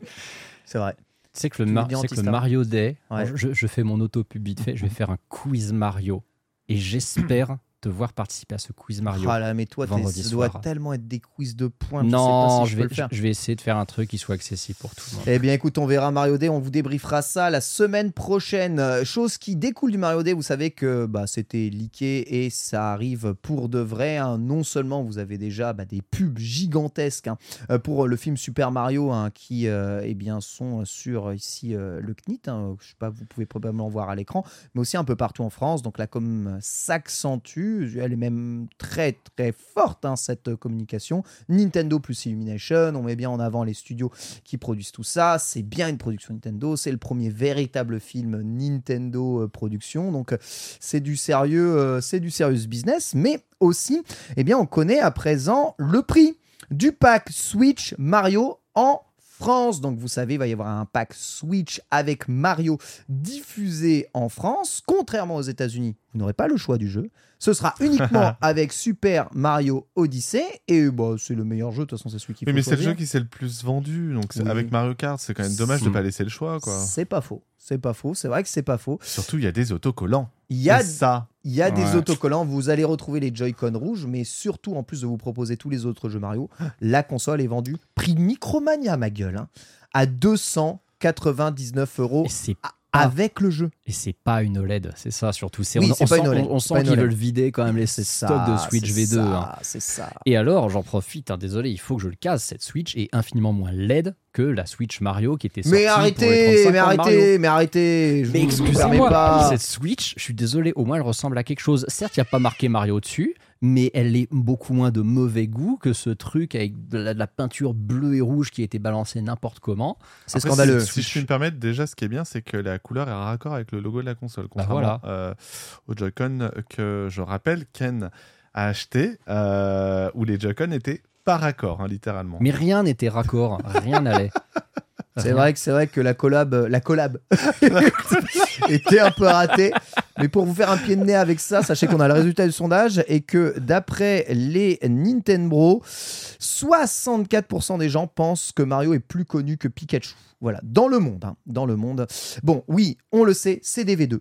C'est vendu avec un jeu à 300 euros, donc ça commence à casser les prix. On nous faisait la remarque dans le Discord des casses les Nintendo. Casser les prix, prix, euh, 279 seuls, hein, la Mec, Switch. hein, 300, euh. 300 balles pour un modèle qui date de début Oui, c'est ce 2019 que- avec c'est- un jeu qui date d'octobre On 2017. s'en fout, on s'en fout. Il vaut 59,9 le jeu. Hein. Bien sûr, mais j'appelle pas ça casser les prix. Il tu vaut m'aurais dit- 59,9 à le jeu. 250 balles, je t'aurais dit, ok, là, il commence à Ils casser un la- peu les prix. Ah, Pour moi, ils font la Switch à 240 euros là. Non, mais quand même. Dans la tête de Nintendo, si. Ouais, oui, oui, dans la tête de Nintendo, oui. Mais attends, il y a les autocollants en plus. ça. Oui, il y a des Attends, autocollants en plus, pas, ça, hein, ça ça, vaut, hein. ça, vaut, ça vaut une fortune. Alors je sais, je sais que pour vous, c'est pas, ça marche pas du tout comme ça, mais en vrai, Moi, je les veux bien, les en termes de distrib, ça baisse les prix. Mais je vais pas acheter la Switch arrête, pour les ça. autocollants, tu tu avais les mêmes dans, le, dans les Happy Meal Voilà. euh, au début Ça- du et ça, c'est le prix Micomania. Sur certains sites, ils la Oui. vendent 279. Ok. euh, Il y a même des moyens de l'avoir encore moins cher. Bref, on l'a vu même à Noël. À Noël, le prix de la Switch était en train de diminuer. Là, Ouais. les prix des Switch sont en train de diminuer. Il n'y a aucune communication officielle de Nintendo. Mais on sait très bien, nous qui avons vécu des tonnes et des tonnes de générations de jeux vidéo, que quand les prix diminuent et quand on te fait des packs pour vendre des anciennes Switch, c'est que c'est la fin. This is the end. Généralement, c'est quand surtout il n'y a plus d'annonces de gros jeux. Voilà. C'est vrai que Aussi. dans les prochains C'est mois, vrai. Dans les prochains mois, à part Pikmin. Ah bah une fois Tears of the Kingdom sorti, il y a plus rien, c'est ce qu'on avait Pikmin. dit. Voilà. Oui, mais Pikmin, est- on peut pas, voilà, on peut pas le considérer comme un gros jeu. euh, et honnêtement, ouais, ça sera, je pense, le dernier un gros jeu vrai gros jeu de Nintendo vrai. euh, de, de, de, de la console telle qu'elle est actuellement. Mais ça paraît plutôt logique, euh, en vrai. Elle, Je- aura, elle aurait donc pas eu de deuxième Mario Odyssey. Moi je trouve ça triste. je pense qu'il faut pas être non plus trop gourmand. hein. Voilà, un Mario, un Mario, un vrai Mario par, par génération, bah moi ça me va très bien. Bon, après. En plus, Odyssey était nul. Après. Pourquoi, pourquoi ce mec est là au juste? T'as entendu ce qu'il a dit? Mais putain, mais c'est toi qui mettais Capi dans toutes les émissions, je sais pas. Fais quelque chose.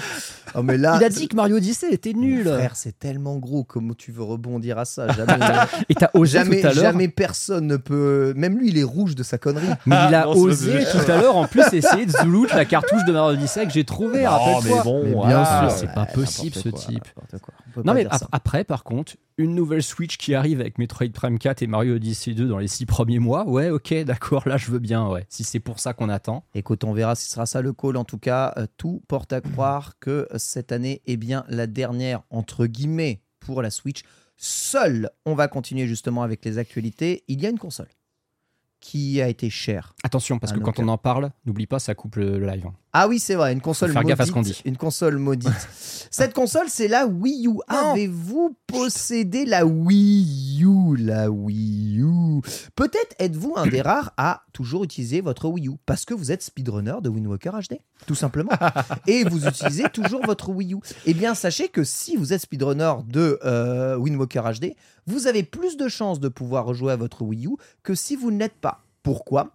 Parce que selon Ryan T. Brown, ici qui poste sur Twitter et qui a reporte justement des problèmes que viennent de euh, constater quelques Redditeurs et Fortcharners, la Wii U souffre d'un problème de briques, donc c'est-à-dire qu'elle se bloque si jamais elle n'est pas utilisée pendant trop longtemps. Elle est, elle est quand même extraordinaire cette bécane. Elle est morte depuis 6 ans.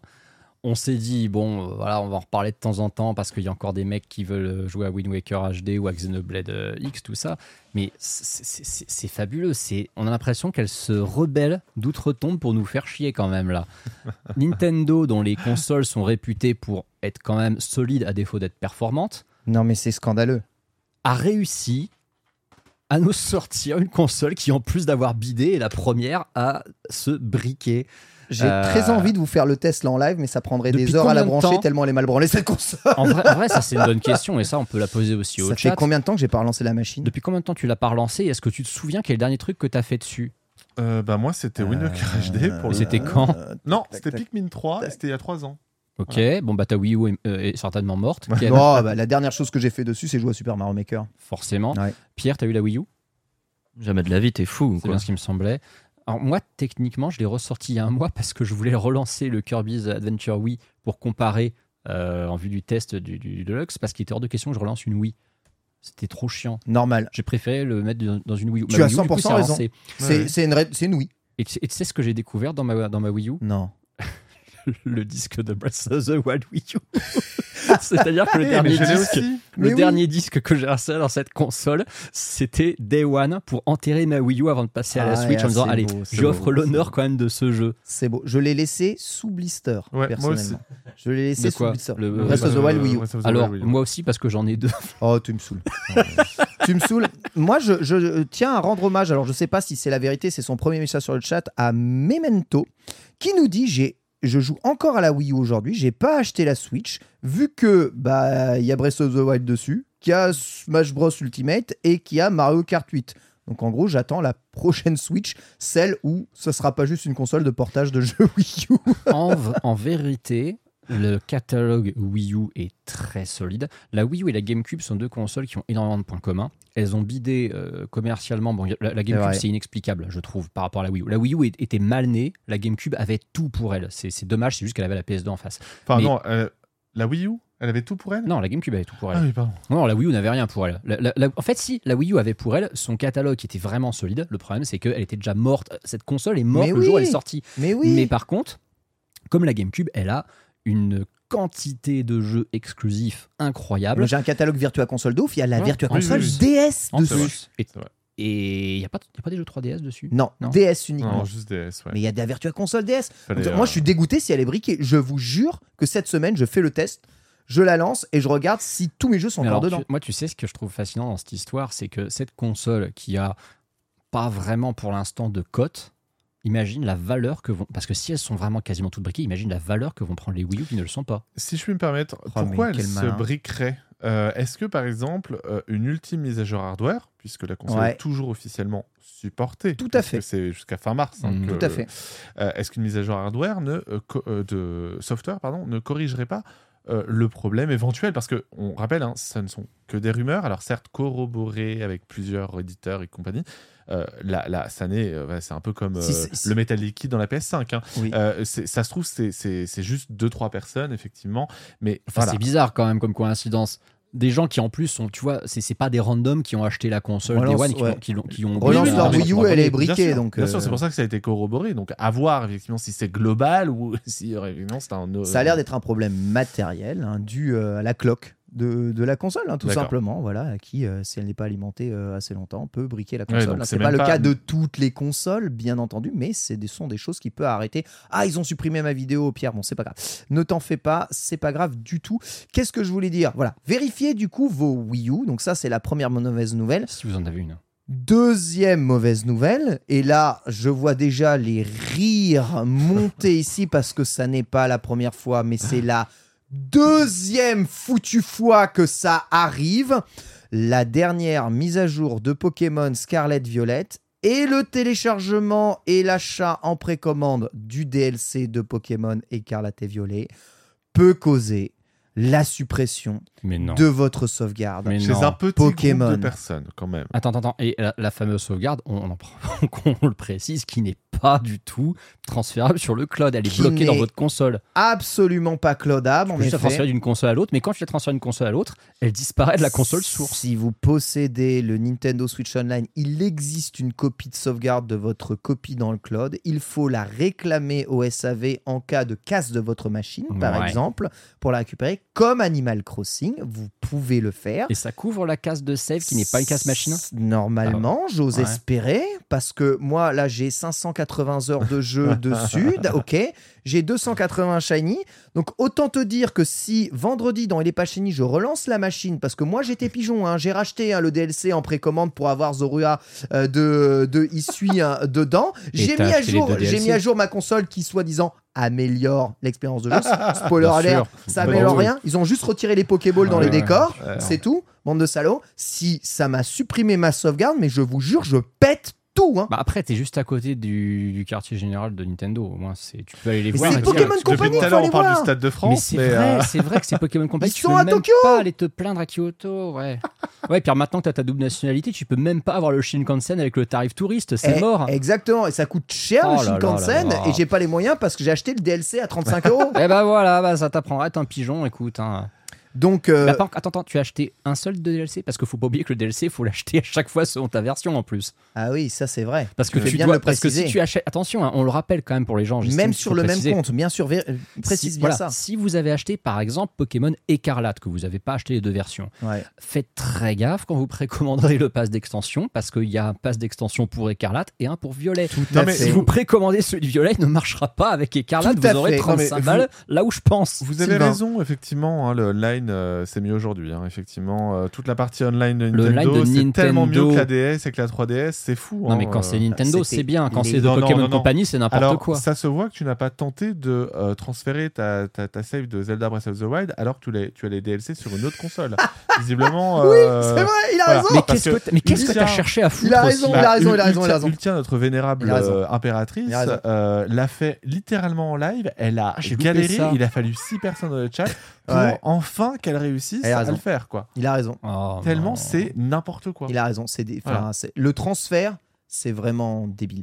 Et donc, pourquoi est-ce que je dis que c'est pas la première fois que ça arrive? Il était arrivé exactement la même chose avec euh, Pokémon épée et bouclier. Lors de l'arrivée du premier DLC, vous aviez des sauvegardes qui étaient Ouais, supprimées. Je précise, plus. je précise que si vous voulez éviter le problème, vraisemblablement, vous diminuez grandement les problèmes. Si vous n'abusez pas de la connexion entre Pokémon Go et Pokémon Écarlate Violet, vous savez, vous devez transférer des cartes à la con pour avoir 50 pièces de mordu de ces morts là.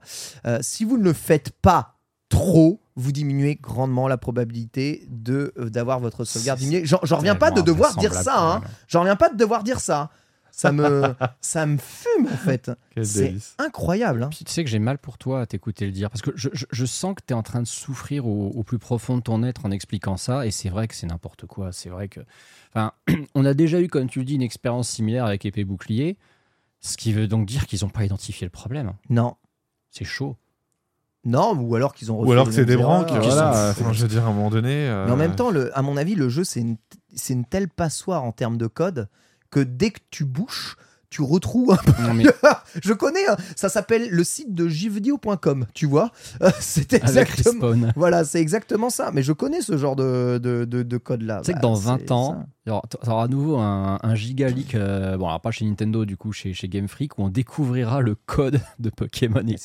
Ils ont fait une mise à jour qui censée corriger des trucs, ça a rouvert des failles ailleurs, etc. etc. Et, et- et peut-être qu'ils vont repatcher des trucs. Diamant, Diamant étincelant perle scintillante, exactement pareil. Ouais. Ils patchaient des, des bugs, il y en avait d'autres qui apparaissaient. euh. Bah, après, c'est malheureusement le, effectivement le, le, le- le problème des patchs, c'est qu'effectivement ça peut créer de nouveaux, de nouveaux bugs, mais là, à ce point-là, sur les Pokémon, c'est insane. Je pense que, enfin, pour moi, là, le fait est qu'ils aient annoncé les DLC, donc qu'il n'y ait pas de nouveaux Pokémon, ils ont même pas teasé un nouveau légende, euh, le, le- c'est à la fois rassurant et en même temps, quand même, je pense que qu'est-ce qu'il faut, qu'est-ce qu'il a fallu, pardon, à Pokémon Company pour prendre cette décision C'est qu'il a fallu une sortie catastrophique du euh, Pokémon annuel, même si les ventes euh, ont été Tellement ont catastrophique que 20 millions, voilà. C'est le, le Pokémon. Le plus vendu de tous les Oui, temps. oui, non, mais je vous rappelle une, une sortie catastrophique au niveau technique, évidemment, pas en termes de vente. Pour Nintendo que- a remboursé les gens. Voilà, pour qu'enfin il y ait un léger déclic. Un léger. Parce que ça, évidemment que ça ne sera pas suffisant. Parce que tu sors pas un monde ouvert en trois ans. Le, Voilà, déclic, c'est on décale de 3 mois la sortie du premier DLC. Tu Voilà. parles d'un déclic. euh. Bah, Après, ça va peut-être décaler toute leur, euh, tout Ouais. leur calendrier. Oui, et surtout, il y a eu une communication officielle de Nintendo, Ouais. genre une semaine après la sortie de Violet Écarlate, en disant on est conscient qu'il y a des problèmes, on écoute vos retours, et honnêtement, c'est quand même rare qu'ils admettent à mais ce le, point-là. mais le jeu est génial, je Mais- le redis, le jeu Ah, mais est le jeu est génial, c'est Ah juste une un bon cata jeu, hein. technique. Et en plus, bon voilà, on a ce genre de problème là. Bref, faites attention avec votre mage Pokémon, faites attention, vraisemblablement certains ont les briques dès la mage, Mm. certains ont les briques après avoir acheté le DLC, c'est ça qui est vraiment terrible, et certains ont les briques après plusieurs transferts Pokémon Go. On ne sait pas vraiment d'où ça vient, c'est très probablement la mise à jour 1.2 qui crée le problème. Ça n'arrive évidemment pas sur toutes les euh, Switch euh, et chez tout le monde, mais voilà, ça peut arriver, donc vérifiez bien, faites attention, en tout cas vous sortez couvert. Antistar, tu voulais nous parler un peu de Tunic Ouais, parce que tu dis, alors je vous en ai beaucoup parlé à une époque, j'en parlais dans les Nintendo, enfin dans les Amis Bro, avant même que je sois officiellement annoncé sur Switch en implorant vraiment euh, l'éditeur de ce jeu et Nintendo de trouver un accord pour qu'il sorte sur Switch. C'est arrivé, le jeu est sorti sur Switch en septembre dernier. Il est évidemment un petit peu moins bien que sur Xbox, PlayStation et PC sur Switch, mais il tourne quand même de façon très honorable. Par contre, il y a un truc que beaucoup de gens voulaient, c'était une sortie boîte de ce jeu. Parce que Tunic, c'est vraiment un jeu rétro à l'ancienne Oh, ah ouais. et dont un immense euh, élément de gameplay majeur euh, ne, ne- vraiment était destiné à sortir physiquement, c'est sa fameuse notice. Parce que Tunic, c'est littéralement ce jeu où le collectible principal, ce sont des pages d'une notice à reconstituer, notice qui rend hommage euh, bah, littéralement en fait au premier Zelda et à ces RPG euh, japonais que les occidentaux importaient sans rien comprendre à ce qui était marqué dans la notice. Je suis sûr que ça t'est arrivé. Oui. Voilà. Oui, oui. Et cette notice, Moi, j'ai appris le japonais pour comprendre. bah voilà, exactement. Et tu vois, cette notice, elle rend hommage justement à ce côté. On a importé des jeux, on comprend que ce qu'il y a sur les dessins et éventuellement euh, le mapping des boutons parce que ça nous dit, tiens, faut que tu appuies sur tel bouton pour que le personnage fasse tel truc. Et cette notice, elle est culte chez les joueurs de, qui, ont, qui, ont, qui ont fait Unique et ils se sont tous dit, si ce jeu sort en physique un jour, il faut reproduire la notice. Le seul problème, c'est que la notice en question, elle spoil énormément. Bah donc, oui, j'ose espérer qu'ils mettront un petit disclaimer euh, indiquant attention, la notice, consultez-la à vos risques et périls. Cette édition physique va sortir. Elle est très complète. Il n'y a même pas une édition de base sans notice. C'est une édition deluxe à 45 euros qui sort. euh, C'est Just for Games qui l'édite. Elle sort aussi chez Fangamer, mais euh, Just for Games a 3-4 heures après confirmé Cool. que ça sortait aussi en Cool. France. Il y a la reproduction intégrale de la notice euh, au format de la, bah, de la taille en fait d'un- d'une notice Game Boy à peu près. Ouais. Euh, il y a une vraie notice explicative sur le mapping des boutons qui, elle, ne spoile rien à côté. Je pense qu'elle est là volontairement pour dire consultez celle-là avant de jouer, l'autre, c'est votre petit bonus comme un artbook à regarder après. Il y a l'OST en, en digital, il y a la map du jeu, il y a des autocollants, tout ça dans un fourreau cartonné pour un jeu qui est vraiment excellent. Moi, je maintiens, hein, c'est mon Gotti du cœur 2022, Tunic. Let's go. C'est très très chouette. Le seul truc dommage, c'est euh, la version euh, vraiment reliée, format artbook euh, plus grande de la notice, qui n'est dispo que chez Fangamer. Certes que pour 19 dollars, le problème c'est que vous allez payer largement plus de 19 dollars de port Ouais, et de douane chez Fangamer. Bien sûr. Mais voilà, ça, ça, ça fait plaisir et ça sort le 28 juillet, je crois. Sylvain. Non, non, bah, Tunic, effectivement, c'est excellent jeu, belle surprise. Euh, moi, je sortais de Kina quand je l'ai fait. Euh, Ah oui, en et effet. J'avais peur que ce soit trop difficile, comme Kina, euh, qui a un problème de Kina difficulté, dit euh, difficile, pas difficile. le le boss de fin. Le boss de fin de. Kina est vraiment chaud. ouais. C'est soit t'as tout, soit t'as rien. Euh, Ah oui, c'est ça. Voilà, et c'est le problème du boss de fin. Mais pour le coup, voilà, Tunic est un super jeu, c'est absolument trop mignon. Après, voilà, je suis désolé, hein, mais 45 euros, même, même si voilà, ils ont ajouté un boîtier en carton. bla, Ils auraient machin. pu faire une édition simple Ouah, à 30 c'est balles cher, en fait. hein. Ouais, c'est c'est quand même très cher. Après, je ne suis pas étonné. Derrière, c'est effectivement Fangamer qui abusent absolument de leur euh, emprise sur le, euh, Mhm. le fan service euh, vidéoludique depuis Oui, quelques années. oui, un peu. Euh, ouais. les joueurs Blizzard s'en souviennent, hein, ils ont repris Les euh, pauvres. les, les ventes et c'est un scandale. Euh, mais pour autant, euh, Fangamer ont un site européen. Oui, enfin, Voilà, enfin. sans douane. Donc Oui, alors, ah, ça, c'est cool. Par contre, le gros problème du site Fangamer européen, c'est que moi j'ai un problème, c'est qu'à chaque fois que je repère un truc qui m'intéresse sur Fangamer US, si je vais sur le site européen, il existe, mais il n'y a jamais de stock. C'est ça. Par exemple, le t-shirt euh, de, de Hornet que Ouais. je veux porter pour le jour où Sélection sortira. Bon, de toute façon, ça sera le commandé, Sélection sortira jamais. Mais ce t-shirt n'est jamais dispo sur le store européen. La peluche du renard de Tunique, elle est en euh, bah écoutez, elle sortira un jour. Tous les trucs que je veux, ils des sont jamais ouais. dispo. Euh, donc, euh, je vais finir par me refaire un gros panier à 200 dollars et puis voilà. C'est le son que j'ai jamais compris. hein. Tous les trailers montrent que le jeu est très abouti et le jeu il sort pas. Je sais pas Il où est- est le problème. N'oublions pas, il est supposé sortir d'après Microsoft euh, en juin prochain. Ouais, c'est vrai. d'ici juin prochain. D'ici juin prochain. juin prochain. On a plus que trois mois avant Silksong, n'oubliez pas, hypez-vous. C'est hallucinant. Et bien, écoute, si ça se trouve, hein, c'est Speedon ce week-end qui a Ah. euh, l'exclusivité de euh, l'annonce de Silksong. hein. On euh, Bah, le nouveau ça. Tekken a bien été annoncé euh, en plein euh, Evo, Putain, mais Evo Online. hein. Donc euh, pourquoi pas, hein, je veux C'est dire. vrai. C'est complètement. Vrai. ça serait plus à la GDQ, je pense, qu'il serait annoncé. Oui. Mais bon, On se termine avec euh, les sorties de la semaine. En plus d'avoir la démo de Bayonetta Origin qui est disponible sur l'eShop. très très bonne Incroyable. Voilà. Et du coup, dont la sauvegarde est transférable. Sauvegarde transférable, tout Ouais. à fait, puisque Sunday nous l'avait dit euh, la semaine dernière. Je vous invite à aller écouter euh, Nintendo. Donc, elle avait testé cette démo en avant-première. Et en fait, bah, c'est le début du jeu. Donc, euh, tu peux euh, eh bien refaire. Donc, là, il y a encore une fois la possibilité de faire ça. Vous allez avoir Metroid Fusion aussi qui Ça, va top. sortir sur Nintendo Switch Online, qui est le premier ajout du Nintendo Switch Online, plus Et tu Ouais. sais ce que ça veut dire? Que Metroid revient en force. Ça veut surtout dire que les 5 Metroid de base, hein, les Metroid 2D, la licence Metroid, sont sur Switch. Putain, Metroid c'est vrai, t'as 1NES, raison. Oui, oui. Metroid 2 Game Boy, Super Metroid, Metroid Fusion, Metroid Dread. Et honnêtement, Metroid Fusion est un jeu juste- euh, injustement euh, Il est extraordinaire. euh, sous-côté euh, c'est et qui le- s'est beaucoup moins bien vendu que les Ah, autres. en puisque- boîte, il est pas sous-côté, non, ça. Non, euh, d'accord, mais il s'est beaucoup moins bien vendu que les autres Ouais, puisqu'il est sorti en fin de génération GBA. euh, mais Ah non, non, il est sorti au début. C'est Zéro Mission qui est sorti à la fin. Ah oui, Ça vaut, avec ça vaut combien ça anti-star Ça, complet, en boîte, dans l'état dans lequel il est. Oh, pour moi, on est sur du 200. On est sur du boîte 200 plastique au moins. Là, on est, sur- je tiens 200 balles là? C'est une vraie boîte plastique Il a l'air d'un. Mm, Mec, c'est- rajouté en dans un meilleur Ah état que le mien. Ah, te il le est, jalouse. hein. il est mine de chez Ah, te mine le de chez beau, hein. du Le mien est propre, mais non, non, Metroid Fusion en boîte comme ça, pour Ouais, moi, moi- c'est minimum 200. Ouais, je- moi je l'ai, Je mais regarderai, avec mais, le. euh, J'ai encore le, le truc euh, plastique original, mais pas. euh, Je vois ce que dire, tu veux pas- dire. pas ou- Enfin, ouvert, mais pas Ouvert sur le dessus. euh, Le voilà. chat dit 120 euros. J'ai fait ça. Non, non, sans, sans- moi, je, je, je vais, je vais vous faire une confession. Le mien m'a coûté 80 balles il y a 2-3 ans. Et franchement, j'étais très content du prix payé. Mm. Donc, non, non, Metroid Fusion.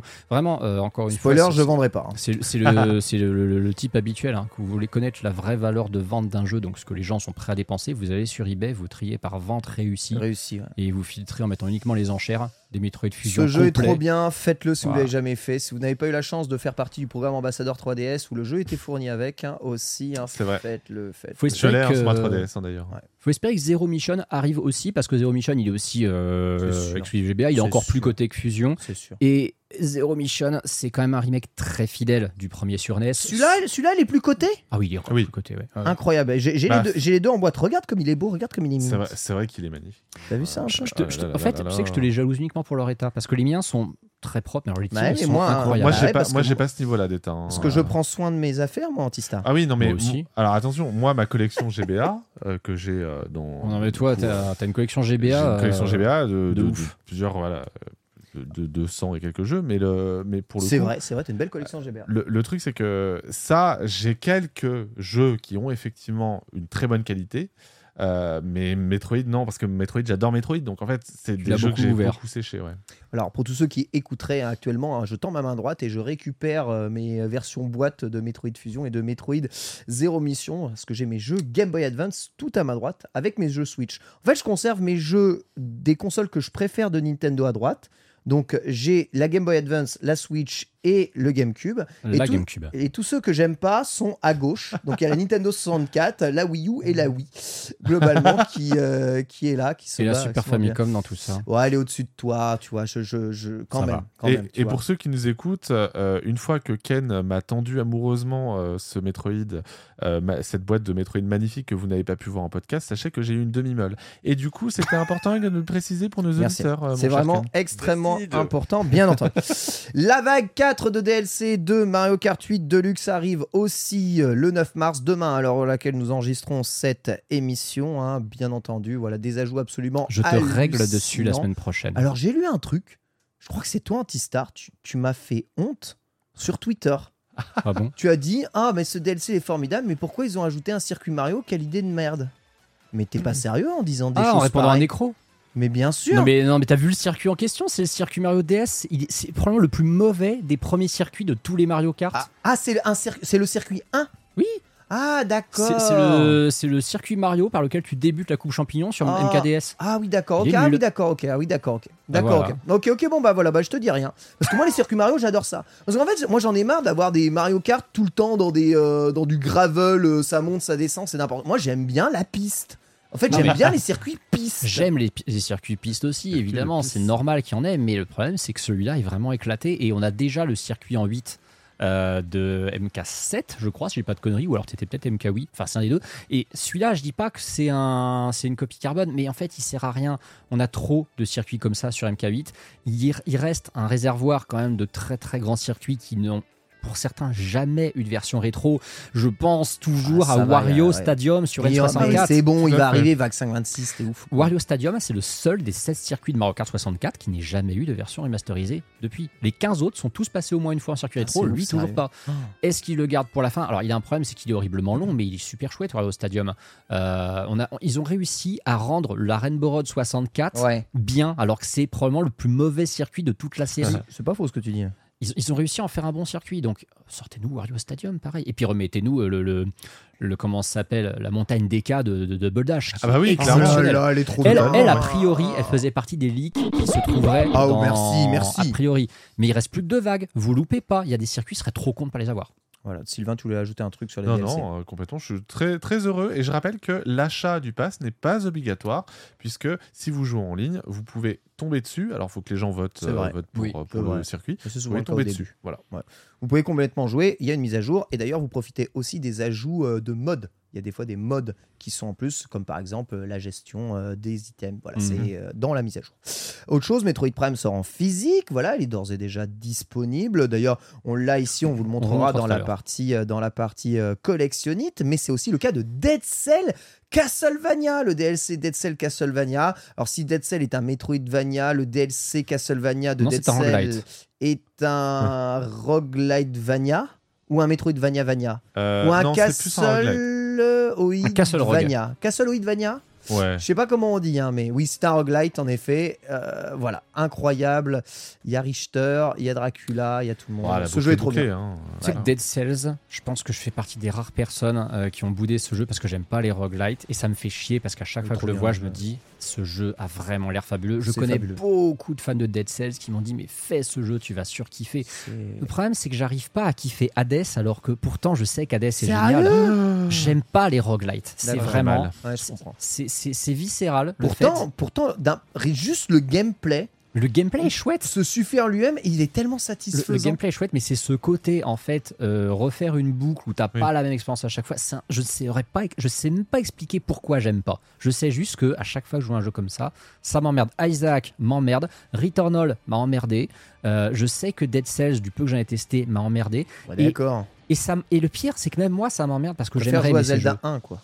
Ah, ou, attends, Zelda, euh, Zelda CDI, 2 si je puis me permettre. Zelda CDI. Non, ça je l'ai, ça, je C'est l'ai fait pour le, terrible, ah, ça, je l'ai fait pour le bien de la communauté, pour qu'il existe des let's play, pour que les gens sachent Dieu. que c'est de la merde. Voilà, je me suis sacrifié. Merci de t'être sacrifié. En tout cas, ce jeu est génial. Toi, Ouais. Sylvain, t'es d'accord Ah, oui, complètement. Et puis, alors après, moi, j'ai pas, j'ai pas téléchargé les DLC.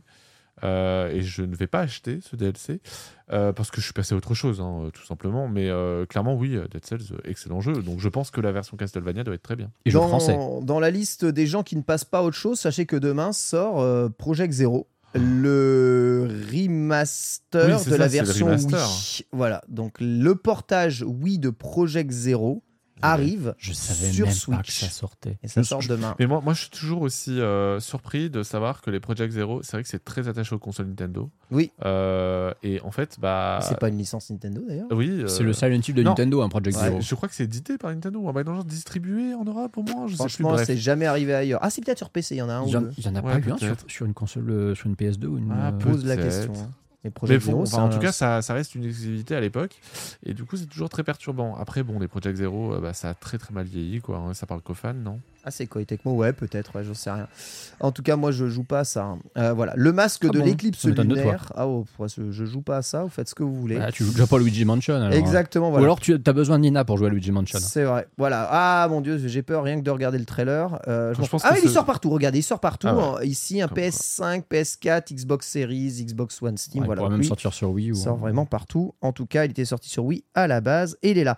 Et aussi le 10 mars sort le jeu Mato Anomaly. Voilà, on peut en parler aussi parce que le jeu a l'air euh, complètement stylé. hein. C'est un RPG un futuristique euh, dont personne n'a absolument parlé, mais c'est un RPG au tour par tour euh, qui euh, arrive et qui a l'air Ah plutôt beau, plutôt chaleureux, etc. Et, euh, et qui sort cette semaine. Voilà, désolé de ne pas vous pouvoir vous en dire plus, mais je pense que lorsque vous regarderez la vidéo, les images parleront d'eux-mêmes. Mais allez, allez, allez taper ça, M-A-T-O, un Mato Anomalise, et vous allez voir que euh, il y a un potentiel. Hein. Il y a aussi Atelier Risa 3 qui sort euh, très prochainement ou qui vient de sortir. Euh, je rappelle que contrairement au, deux- au deuxième épisode, le jeu n'est pas traduit. Atelier Tout à fait. 3. Eh oui, parce que l'échec euh, Et l'échec. de la, de la- de- du deuxième épisode, euh, en France notamment. Ouais, ça fait un peu penser à Persona, ça fait penser à Shin Megami Tensei, tout à fait. Bon, je pense qu'on est dans des inspirations de ce genre-là, Shin Megami Tensei, que Ouais. je n'ai jamais terminé, hein, d'ailleurs, hein, personnellement. C'est terrible. Tu as Voi- joué Euh, ouais. J'ai Je le savais même pas. Bah si, si, bien sûr. Euh, voici pour les sorties de la semaine, ce qui nous emmène au dossier de la semaine. C'est parti, on va parler de la puissance de la Switch. Let's go.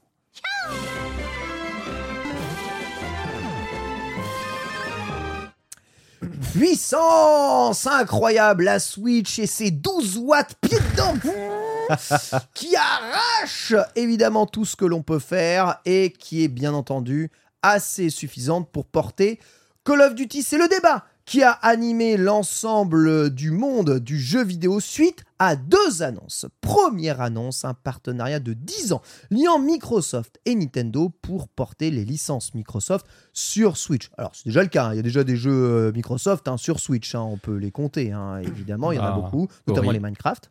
Oui. Alors hein. attention, hein, il y a eu quand même euh, un petit. euh, en fait, à la base, euh, c'était l'un des patrons de Microsoft qui avait dit oui, on va porter nos jeux. Donc euh, en parlant de ceux d'Activision, mais Bien aussi sûr. de ceux de Microsoft. Le vice-président de Et Microsoft, hein, dis entre-temps, pas de le vice-président de Microsoft. Et en fait, il a corrigé son tweet en disant Je ne parlais que de Call of Duty. Euh, oui, effectivement. Enfin, moi, perso, je suis toujours très orphelin de Rare Replay sur Bien Switch, par exemple. On va pas en citer qu'un seul, ce serait cool. Bien sûr, et sachez que il y a quand même eu GoldenEye, qui est un jeu rare, qui Mm. est apparu sur la plateforme. On a réussi à trouver un accord, même s'il est sorti aussi sur euh, le Game Pass. Voilà, donc ça c'est très très important. Vous voyez l'article d'Hygiène France actuellement, donc avec la correction. Donc quoi qu'il arrive, même si on parle de Call of Duty, on va développer avec ça. Et d'un autre côté, Microsoft qui serre la main de Nvidia. Nvidia qui, je rappelle, fabrique les puces de la Switch, qui est présupposé pour fabriquer la prochaine Switch, même si bon, on pourrait s'interroger d'un monde où euh, la prochaine console Nintendo euh, retourne sur hardware ATI comme, euh, comme la GameCube, euh, bah, la, la Wii, la Wii U en fait. Parce que je vous rappelle qu'à la base, à la base Nintendo, ils sont quand même ultra partenaires d'AMD depuis toujours hein, en fait. hein. Ils ont fait un pied de nez juste pour la Switch, hein. Euh, mais à la base, eux, ils se fournissent chez AMD depuis la nuit des temps. Donc, qui sait, hein, peut-être l'envie de pas vendre une console, puisqu'il faut quand même en rater une sur deux. C'est vrai, je le rappelle, c'est une, c'est une obligation chez Nintendo. Le, Donc, pro- le euh, problème, c'est que s'ils ne font toujours qu'une seule gamme de consoles et qu'ils font pas cohabiter une portable et une console de salon, ils vont complètement bider entièrement sur une génération. Ah, Attends, c'est pas de travailler avec AMD qui impliquerait que la console bide. Mais euh, pour vous, ce serait une erreur que Nintendo ne travaille pas avec Nvidia Non. pour la prochaine console ou pas Je pense pas parce que pour, pour le coup, euh, AMD a fait d'excellents euh, d'ex- d'excellents euh, efforts, notamment au niveau de la gestion du FSR, donc euh, du, de- du DLSS hein, chez Nvidia, euh, mais aussi donc du ray tracing. Je pense que ça, c'est des technologies qui intéressent Nintendo en vrai.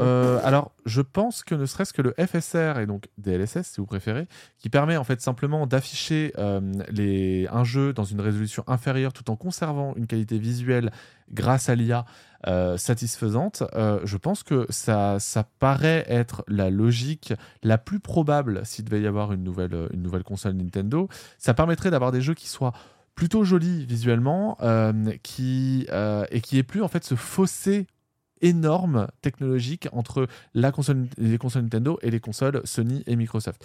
Donc, euh, et donc d'améliorer la prise en charge de licences comme effectivement Call of Duty euh, ou d'autres hein, d'ailleurs. hein. Euh, je pense notamment au jeu Quart Legacy, dont, qui est toujours prévu pour cet été, mais on sait pas vrai, c'est vrai. Voilà. donc voilà, ça, je pense que ça permettrait ce genre de choses. Alors effectivement, pourquoi est-ce que Nvidia avait, avait signé avec Nintendo? Parce qu'à l'époque, il y avait vraiment que Nvidia qui était sur ce créneau-là des puces mobiles suffisamment performantes C'est vrai. Et, euh, et, et surtout peu, enfin assez économe en, batterie, même si bon, celle de la, Switch euh, pose question. Donc euh, euh, AMD était complètement out de ce côté-là. Depuis, AMD a fait d'énormes efforts. Ils sont même devenus leaders sur le secteur des, crois PC, pas, euh, c'est- des PC euh, euh, fixes. Pourquoi tu développes toute une technologie qui est avec Nvidia pour aller ailleurs Mais c'est pas toute vraiment- une c'est technologie, vraiment, c'est là où tu te trompes, Ken. La puce qui est utilisée sur la Switch, celle du Tegra, ah bah, c'est c'est ça. Donc ouais. c'est une vieille, une très vieille puce qui a certes eu la dernière mise à jour euh, et qui n'est aujourd'hui plus produite par Nvidia. C'est pour Sous-entends, ça- sous- C'est une machine sans effort, tu sous-entends la Switch.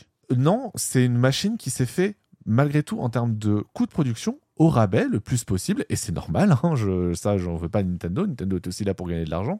Donc euh, non, c'est une console qui n'a pas forcément coûté extrêmement cher en développement, puisque la puce à l'intérieur est une vieille puce graphique, c'est une puce de, je le rappelle, 2015-2016 quand même. Je hein. salue tous les spectateurs qui nous viennent de chez Lydia, qui ont euh, eh bien rejoint leur ici. Bienvenue dans les Nintendo, l'émission Nintendo. Nous parlons actuellement de, des performances techniques de la Switch et d'un éventuel portage de Call of Duty sur Switch. Antistar, donc cette euh, volonté de porter euh, Call of Duty sur Switch, à ton avis, est-ce qu'elle est réaliste? Aujourd'hui, aujourd'hui, on a des tonnes de FPS, quand même même assez rapides, qui tournent sur Switch. Et pour peu que certains développeurs, pardonnez-moi de l'expression, se sortent un peu les doigts du yonf, ben on arrive à des choses pas dégueulasses. hein. C'est le cas de Doom, c'est le cas de Doom Eternal, c'est le cas. J'en ai C'est le cas d'Overwatch, on peut le C'est le cas d'Overwatch, c'est le cas d'Overwatch. hein. J'en ai noté quand même pas mal des comme ça. Call of Duty, ça reste du monde fermé. Euh, vous allez pas me dire que Call of, il peut pas passer un peu au chausse-pied sur Switch. Alors le gros problème de Call of, effectivement, cette notion de chausse-pied est intéressante, c'est que dans le- le- le- l'imbroglio juridique qui euh, persiste depuis un an euh, autour du rachat d'Activision enfin, par, par Microsoft, euh, il y a des organismes euh, de, de régulation qui scrutent un peu tout ça, qui font des rapports qui n'en finissent pas, et on apprend parfois des trucs euh, dans, les, dans les rapports en question qui sont étonnants, notamment le fait que euh, Activision avait déjà tenté de porter un Call of Duty sur Switch par le passé et n'a pas réussi. Oh Alors, la question, c'est que on ne sait pas lequel ils ont essayé de porter. on sait Bonne ou mauvaise foi? Le problème, surtout, c'est euh, les Call of Duty. On sait que c'est des jeux qui sont extrêmement lourds, qu'on Oui, soit parce que sur console ou sur PC. optimisé à la pisse. C'est des jeux Ouais. très mal optimisés, qui pèsent souvent dans les 150 gigas Un âne mort. Voire sur 200. PS5, voire quasiment 200 sur PC. C'est ridicule. Et là où tu compares effectivement le poids, par exemple, d'un Overwatch ou d'un Doom Eternal, qui sont des jeux quand même mieux finis hein, à ce niveau-là, euh, qui sont peut-être du coup plus faciles à faire passer sur, euh, sur Switch, l'optimisation d'un Call of sur Switch, a priori, a posé des énormes problèmes. faut pas oublier qu'un jeu Switch, le poids maximal qui peut peser en termes de, de- de- comment sur une cartouche, je crois que les plus grosses cartouches Switch, c'est 64 Go et elles ont quasiment jamais été utilisées. La preuve, un jeu comme NBA euh, 2K, il pèse 40 Go et t'en as quasiment 20 à télécharger sur l'eShop quand tu achètes ton jeu en cartouche. Le problème, c'est que le jeu Call of Duty qu'ils ont essayé de porter sur Switch, ils se sont heurtés visiblement à un problème de stockage. Outre le fait que si tu n'as pas une euh, carte micro SD dans ta console, tu pouvais pas le mettre sur le stockage de base, même sur l'OLED et ses 64 Go de base, tu te retrouvais avec le jeu le plus gros de la Switch, probablement aussi mal optimisé que sur euh, PlayStation, Xbox ou PC, et qui plus est pour une console qui n'était pas faite pour. Est-ce qu'il y a de la mauvaise foi? C'est ça le plus gros problème de Call of Duty. C'est la va- place que prend ce jeu. C'est ça. terrible. Est-ce qu'il y a de la mauvaise foi derrière? Je sais même pas si c'est de la mauvaise Je foi. pense que c'est plus de la mauvaise volonté. Voilà, c'est de la mauvaise volonté, mais en même temps, imagine euh, les comment ils s'appellent? Donc, bon, Activision n'est pas un développeur, Activision est vraiment de l'éditeur. Tu as des studios comme Infinity Ward ou Sledgehammer qui développent les, les Call of Duty. C'est à ces studios-là que reviendrait peut-être l'honneur, si je puis dire, de porter leur propre jeu sur Switch, ou alors à des studios qui sont souvent chargés de portage et qui ne font rien d'autre. Dans Je le cas pense à- par voilà, exemple. genre j'avais pensé au début à Saber Interactive qui a sorti The Witcher 3, qui a fait un, ce qui est quand même toujours considéré comme un petit miracle, parce que The Witcher 3 sur Switch, c'est pas joli, mais ça a le mérite d'être stable et c'est étonnant que ça Et tourne. c'est complet sur la cartouche. Et c'est complet sur la cartouche. Mais je pense aussi, et eux, ils sont très intéressants à citer, à Iron Galaxy. C'est un nom que vous avez peut-être vu dans les crédits de fin de Metroid Prime Remastered si vous y avez joué. Ils ont participé à ce remixter, comme on aime l'appeler. Ah ouais. Et c'est eux qui ont porté Skyrim, Overwatch et Diablo 3 sur Switch. Des studios comme ça, est-ce que euh, Activision a tenté de les solliciter eux en disant bah écoutez, vous, on sait que vous savez tirer parti de cette machine qui nous pose problème. Ouais. Est-ce que vous voudriez nous porter un Call of? On ne sait pas s'ils ont essayé avec leur propre studio ou s'ils ont contacté ces studios spécialisés dans le portage. Moi, hum, j'ai tendance à penser que ils ont voulu le porter eux-mêmes. Ils n'ont pas réussi, ils ne se sont pas posé la question est-ce qu'il y a un studio euh, tiers à qui on pourrait faire confiance pour faire ça? Ils ont eu la flemme, je pense, de se dire cette console n'est pas pour nous. Sylvain?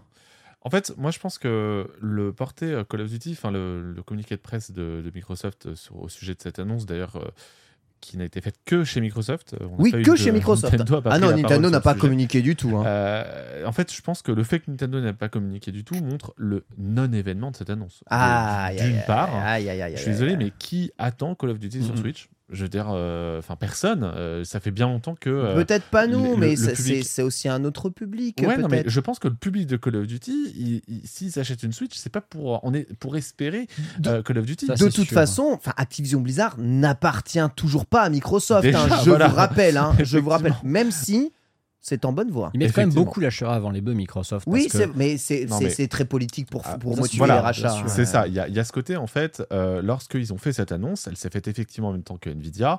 Euh, Nvidia s'était plein de problèmes de concurrence en disant que euh, le, euh, le, le- le- voilà, ils sont pas contents parce que euh, Microsoft, ils veulent tuer la concurrence. Donc en fait, Microsoft a signé un partenariat avec Nvidia pour fournir tous leurs jeux sur leur système de cloud gaming, Nvidia Now.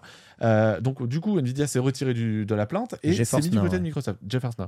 Euh, le, euh, pour ce qui est de, de, donc, de Nintendo, c'est simplement pour dire regardez, Nintendo a accepté, alors je pense que Nintendo n'avait rien à foutre hein, globalement, mais ils ont accepté de signer un accord sur 10 ans. Ah bah Sony, euh, il l'accepte pas. Vous trouvez ça normal? Il y a que Sony qui n'accepte pas. Donc, en fait, c'est simplement pour être Sony au dos du mur. C'est complètement Je suis ça. Désolé, mais Call of Duty sur Switch, il y a personne qui ne l'attend. C'est juste un effet d'annonce. c'est pas totalement vrai parce que moi je lis le chat, je vous lis, hein, ne vous en faites pas, je vous lis depuis tout à l'heure, désolé de ne pas pouvoir tout relever, mais il y a un Call of Duty qui peut arriver sur Switch directement et qui c'est tellement plus agréable peut-être à jouer sur Switch, même si les jeunes diront que vous êtes des vieux boomers, c'est Call of Duty mobile. Tout à fait. Call of Ah, Duty mobile, il tourne sur un téléphone mobile, il est beau, il est fluide. Euh, Fortnite, c'est exactement pareil, la version mobile tourne super bien sur Switch. Pourquoi Call of Duty mobile, il est pas sur, euh, Parce sur que Switch? parce que c'est pas les mêmes serveurs que Call of Duty Warzone.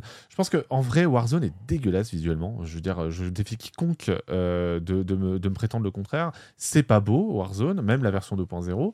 Euh, On est des joueurs Switch, on trouve ça je- joli Warzone. hein. Oui, non mais voilà, mais bon. Non, mais bref. la direction artistique, t'es à chier. hein. Toute considération euh, mise de côté. d'un Call of en même temps. Déjà, tu parles, de pas dire- faux. tu, tu parles de direction Tu- artistique pour un Call of, c'est déjà un concept. Tu hein. voudrais dire que la guerre, c'est moche La guerre, c'est mal et on n'en veut pas chez Nintendo. C'est pour ça qu'Advance Wars, Ça en plus de que- Reboot Camp, a eu un trailer très gentil. Trailer sans guerre, Voilà. avec aucune image de jeu. C'est ça. Mais non, non, mais euh, je pense que Warzone, ce que voulait dire véritablement Microsoft, c'est oui, Warzone qui reste le Call of Duty le plus populaire hein, Mm. aujourd'hui. C'est vrai. Ce n'est plus la série C'est originale. vrai. Euh, simplement, on te la pose avec le jeu original, donc t'es pas obligé d'y jouer. Mais le fait est que c'est Warzone qui est plus populaire que Call of Duty. Et donc, je pense qu'on aurait plus de chances de voir Warzone débarquer sur Switch. Je pose et repose ici la question. Du coup, selon vous, est-ce que la Switch actuelle serait pas assez puissante pour accueillir Call of Duty? Je vous rappelle qu'il y a euh, Call of Duty, euh, je sais pas si c'est Black Ops ou Ghost sur Wii U. hein. Oui, c'est Ghost. euh, c'est Ghost. hein, après, c'est l'ancien moteur pour le coup, pour ces deux jeux-là. Donc, c'est vrai que depuis le jeu a vrai. changé de moteur. Je pense que le Call of Duty, la série originale, c'est impossible. Très bien. Impossible à la série. oui. Très bien. Ok. Selon toi, Antistar Je me rapproche de, de l'avis de Sylvain et Dieu sait que c'est difficile pour moi de dire ça. mais je reste convaincu que le portage au chausse-pied fait par un bon studio spécialiste du portage est possible et qu'en plus Activision serait peut-être capable de se dire Eh mais il y a des mecs qui feraient peut-être en sorte que nos jeux pèsent deux fois moins lourd sur PS5 et PC en fait. C'est vrai, c'est vrai. Il y a la solution cloud gaming, comme on le j'y ici. crois. Vous avez un sondage dans le chat. hein. Selon vous, la Switch actuelle hein, est-elle assez puissante pour faire mais- tourner Call of Duty, les Les- derniers Call of Duty Les gens dans le chat, ils parlent du cloud, ils sont bien gentils. Le cloud sur Switch, on sait quand même que c'est éclaté. Et le cloud sur Switch pour jouer à un jeu solo, déjà c'est compliqué. Le cloud sur Switch pour jouer Ouais. à Warzone, excusez-moi, mais vraiment, sincèrement, Oui. enfin. Oui, oui. Fortnite c'est- du sur forcing. Switch. Oui, mais Fortnite n'est pas en cloud. Oui. Donc, ça prouve bien que c'est possible d'avoir un jeu aussi vaste. C'est un jeu low poly, hein, Fortnite. Oui, mais c'est possible d'avoir un jeu aussi vaste sur console Nintendo. Je suis d'accord. Voilà, c'est pas non plus. euh, je Breath of the Wild tourne sur Switch. C'est pour ça que je parlais de, de- pas de mauvaise foi, mais de mauvaise, volonté. Ah non, mais je suis pense que d'accord avec c'est ça. toujours possible de porter un jeu sur Switch, moyennant euh, des sacrifices. Il faut évidemment faire des sacrifices. On cite hein, quand même les portages qui ont fait des sacrifices mais qui sont réussis. hein. Doom, Doom Eternal, Wolfenstein. Souvent beaucoup de jeux Bethesda. Incroyable. Euh, ouais. qui C'est- c'est vrai que c'est- Borderland, bon, pas officiel, Fortnite, qui fonctionne aussi très bien. Donc on parle de FPS, TPS, on met un peu tout le monde dans le même panier, hein, bien entendu. Mais en vrai, c'est c'est possible. Alors bon, évidemment, euh, on n'est pas là pour faire les forceurs, hein, il n'y a pas besoin de plus de puissance. On est tous d'accord, je pense, ici autour de, de cette table. On arrive à un moment où. On- et voilà, il y a un moment, euh, il faut peut-être stopper le, voilà, stopper cette, cette hérésie et augmenter un tout petit peu les capacités de la Switch. On le fait très bien sur d'autres supports mobiles. sans pour autant augmenter des consommations, puisque les batteries, elles n'ont pas changé. Oui, complètement. Euh, il faut quand, faut quand, même, faut quand même on arrêter arrive les à un, tu oui, vois. voilà, on arrive à un moment donné où effectivement c'est nécessaire. On verra sur Tears of the Kingdom si c'est vraiment aussi nécessaire qu'on le pense. j'avoue. Ça sera, pour moi, ça sera le Ça sera benchmark. révélateur, ouais. C'est pas Pikmin 4 qui sera benchmark, hein, si je puis me permettre. Euh, le, le Tears of the Kingdom, je pense que ça sera le benchmark pour voir si aujourd'hui, vraiment, il faut une nouvelle console. Vous pensez que le, le jeu est déjà pensé pour une nouvelle machine, là, Tears of the Kingdom? C'est un- c'est serait pensé- débat, ça. hein. Ça serait pensé très en avance, du coup. hein. Ça pensait extrêmement Oh, d'avance parce qu'on parle quand même d'un jeu qui sort dans deux mois, qui serait pensé potentiellement pour Avec une 6 ans de développement sur une seule machine et un seul kit dev. Alors, hein, quand 6 même. ans de développement, dont probablement 2 en trop à cause du Covid. hein, Voilà. N'oublions pas. Ce jeu aurait, pour moi, ce jeu aurait dû peut-être dû sortir en avant. 2021. Hmm. Euh, ouais, oui. Il a été ouais. annoncé à l'E3 2019. Nintendo a, Nintendo a annoncé un jeu, ne serait-ce que déjà deux ans en avance. Ok, c'est la suite de Breath of the Wild, c'est la suite de probablement ce qui est leur meilleur jeu depuis 15 ans.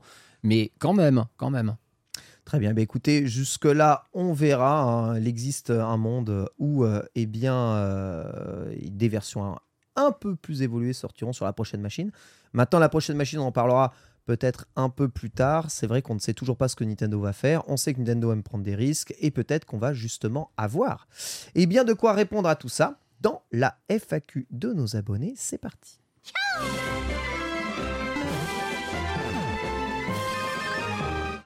Je rappelle une nouvelle fois que les Nintendo est une émission 100% indépendante sponsorisée par ses auditeurs et ses téléspectateurs. Merci à tous les soutiens Lune, Étoile et euh, Soleil du Patreon. Si vous êtes abonné Étoile, vous avez la possibilité dans un Discord extrêmement VIP exclusif qui compte. Alors, VIP exclusif, vous savez combien il y a d'abonnés Étoile des, des Nintendo?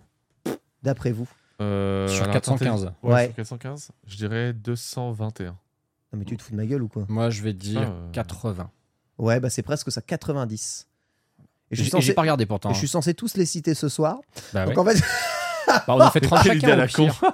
C'est- comme moi ils quand, ont payé pour que ça. je faisais des pompes. euh, Alors, non. ils ont Euh, payé pour ça, mais il y en a qui ont payé en disant qu'ils voudraient qu'il soit lu par Sunday. Donc, bah, du coup, personne ne lira ce soir. ah ouais, c'est vrai. non, j'exagère quand je dis day. Bon. Je généralise, j'en ai vu un qui a dit. ça. La vérité, c'est que je vais, je vais en lire 30 euh, ce soir, d'accord euh, 30 euh, la semaine prochaine. Les gars, vous êtes trop, c'est trop bien, hein, mais vous êtes trop. Si je lis 80 noms ce soir, franchement, demain, demain, on y est encore. Et on va se faire chier, peu importe. Bientôt les 100, ils disent dans le chat. bientôt les 100 abonnés étoiles. C'est-à-dire que vous donnez 15 euros par mois. hein. C'est quand même. euh, Enfin, merci beaucoup. hein. C'est vraiment hallucinant. Notez que pour tous les abonnés étoiles, il y aura bientôt des petits bonus. Euh, Je peux pas encore tout vous dire. Les mais slips sales sont En à plus, côté. Si, si, si, si, si. Euh, ah, imaginez, imaginez que les Nintendo Bros soient présents à une convention. Mais euh, non. Imaginez que les abonnés étoiles pourraient avoir des places gratuites. Bon, vous imaginez des choses. Quoi. Bref, c'est possible. Quoi qu'il arrive. FAQ, et c'est la question de Smiley qui nous pose. Quelle pourrait être la fonctionnalité phare de la prochaine console Nintendo? Et qu'aimeriez-vous euh, comme nouvelle fonctionnalité ou amélioration? Avec le succès de la Switch, est-il possible qu'ils refassent une Wii U, c'est-à-dire une approche différente pour leur prochaine console? Je vais commencer avec toi, Sylvain. Ah non. sûr que si. C'est bah écoutez, euh, tout ce que je veux dire va être vrai. Ah. je euh, vous. Le double écran, gameplay asymétrique, et il faudra jouer avec un Joy-Con entre les fesses. Alors, euh, non, moi, ce que je vois, euh, la- la- pour moi, il n'y aura pas de prochaine console de Nintendo, en tout cas pas tout de suite. Euh, là, là, il y aura une nouvelle Switch, mais euh, celle-ci restera dans l'écosystème Switch. Pour toi, c'est Switch. rien dans la, dans la communication de Nintendo, et Dieu sait que ça fait longtemps que je suis Nintendo et sa communication. euh, donc on voit comment est-ce qu'ils évoluent dans leur discours euh, lorsqu'arrive la fin de vie de leur console. Dans le cas de la Switch, ils n'ont pas bougé d'un iota. Ça fait trois ans, très exactement, qu'ils nous disent que la console en est à son milieu de vie. Oui, mais parce qu'il y a deux ans de Covid. En parlant de la Switch, en parlant de la Switch comme un écosystème. Donc le, le euh, c'est le- vrai qu'il parle de la Switch comme un voilà. écosystème aujourd'hui. Donc pour moi, cette, euh, cette mention-là est importante. Et donc de fait, pour moi, en fait, il n'y aurait pas de nouvelle Switch. On conserverait en fait une rétrocompatibilité, euh, évidemment pleine et totale, mais simplement on monterait en gamme en termes de puissance. Rétrocompatibilité, rétrocompatibilité, c'est une fonctionnalité. Une, même pas une nouvelle fonctionnalité. Des pas. nouveaux Joy-Con, euh, des, ca- nouveaux joysticks Des Voilà. caméras, un, enfin, euh, un dos tactile. euh, Ah comme la PS Vita, ouais. Oh mon super. Dieu. J'en non, sais rien. toi, pas une- compatibilité euh, réalité augmentée. J'en sais rien, n'importe quoi. Non, je pense que clairement, il n'y a, il y a- il y a pas de nécessité à l'heure actuelle. Il faut simplement mettre à jour la console, la rendre un petit peu plus robuste et effectivement Une nouvelle manette? euh, le changer avec un nouveau, des nouveaux joysticks, des vrais joysticks, s'il vous plaît, faites-le, des vrais joysticks. Peut-être, euh, voilà, je sais pas, euh, se désolidariser de, de, de, de ce qu'est- de ce qu'ont été les Joy-Con, parce que clairement, ça ne sert à rien, hein, les vibrations HD. Mais Les vibrations HD servent à rien, mais les Joy-Con servent. oui, en, les Joy-Con en, en tant que manette, c'est pareil. Je suis désolé. Effectivement. quand même, euh, Pour moi, il y aura, ça sera simplement une continuité. Ça, ne- ça s'appellera toujours Nintendo Switch et c'est tout. La prochaine console Nintendo, elle ne sortira pas avant 4 ou 5 ans minimum. Mais what the fuck Mais qu'est-ce que tu racontes? Pour moi, la, que- la question est pas bonne. Quelle, euh, quelle pourrait être la fonctionnalité phare Bon, de la Pour toi, prochaine une, une console? Switch, une Switch 2, c'est pas une nouvelle Ce console. mec, il paye pas le Patreon et il vient dire que les mecs qui ont payé, qui ont posé des questions, qui ont payé pour avoir le droit de poser des questions, Alors, leurs attention. questions sont pas bonnes. Non, non, non, non. C'est Il parce faut que je- respecter non, je les pas étoiles, on est sincèrement désolé, la question Je- est très bonne. Non, non, je ne parlais pas de la question en parlant de ça. Je disais, la question, elle est pas, elle est pas posée euh, convenablement. C'est-à-dire que, en gros, là, dans cette question, on se dit, voilà, la prochaine après la Switch. Non, Non, mais t'as répondu. Pour toi, c'est une Switch. Il n'y a pas de nouvelle console. Ça euh, n'est pas une nouvelle console. Très bien, il n'y a pas de nouvelle console. Très bien. C'est une Switch améliorée. Bon, très, très, très, très bien. Euh, notez-le, Euh, hein, je suis prêt à prendre le pari. Bah, après, c'est c'est un peu ce qu'on théorise tous. Mais moi, je considère une Switch 2 comme une nouvelle console, tu vois. Pour moi, c'est pas Mais- une Switch 2. Ça serait. Alors, Ça pour ne pas la reprendre. Switch, la euh, Switch, voilà, La les, Switch les- Pro. les- les grands. voilà, Switch U, Super Switch, New Switch. XL, je ne sais pas. euh, Switch DS. Ils ont fait je ne sais combien de versions de la 3DS, donc ça prouve bien qu'ils ce se la serait suite dans les horrible, idées. ce serait hein. horrible, Sylvain. Ce serait vraiment. Le- la façon dont ils ont fait évoluer l'écosystème 3DS, c'était une idée de merde et je pense qu'ils en ont conscience. Ouais. Tout, tout ce qui a été euh, une Ça les a évolution. pas empêchés de faire le LED et la, et, et- et la, et la Switch. euh, Ouais. L'O- L'OLED, tu la colles toi-même. C'était une nécessité un peu. Oui, Le LED était bien plus nécessaire que le Lite. en vrai. Tout à fait. Mais aujourd'hui, on arrive à une nécessité qui est plus de puissance sans pour autant euh, devoir faire racheter aux gens une console. Très bien. Simplement être à jour. Antistar. Euh, alors, je suis partiellement d'accord avec Sylvain. Il y a quelque chose qu'on a évoqué plusieurs fois dans les Amis Bro à l'époque, euh, que moi-même j'avais dit, je crois, c'est que Nintendo, euh, effectivement, définit la Switch comme euh, un produit vraiment bien particulier, qui est un tel carton, un tel phénomène de société qu'ils peuvent capitaliser sur le concept de Switch. C'est comme euh, Apple avec un iPhone ou un iPad. Une fois que le truc a été... C'est ce qu'ils ont essayé de faire avec la Wii. Hein. Ce qu'ils essaient de faire avec la Wii, mais ils s'y sont très mal pris. Ils ont certainement tiré les leçons de l'échec de la Wii U pour se dire on fera surtout pas la même connerie. Par contre, Nintendo, ils sont très forts pour insister sur leurs échecs et les rendre meilleurs. Ah. Ils se sont foirés avec la GameCube, ils se sont dit ok, on va ressortir la même console avec la même puissance, mais avec un gimmick de gameplay, ça va être un carton. Ils ont réussi avec la Wii. La Wii U, même délire, on ressort le même hardware quasiment avec les mêmes jeux, mais on fait en sorte que tout soit beaucoup plus clair. La présentation de la Switch, tu comprenais tout, c'était nickel. Franchement, c'est un des meilleurs moves marketing de Nintendo. C'est une grande réussite. Cependant, il y a une énorme différence entre la Wii et la Switch. La Wii, on le voit à chaque fois qu'on regarde les graphismes d'Oscar Le Maire quand on voit les ventes trimestrielles. La Wii est une console qui, au bout de deux ans et demi, trois ans d'exploitation, était déjà morte. Pourquoi? Parce que c'était un épiphénomène, la Wii.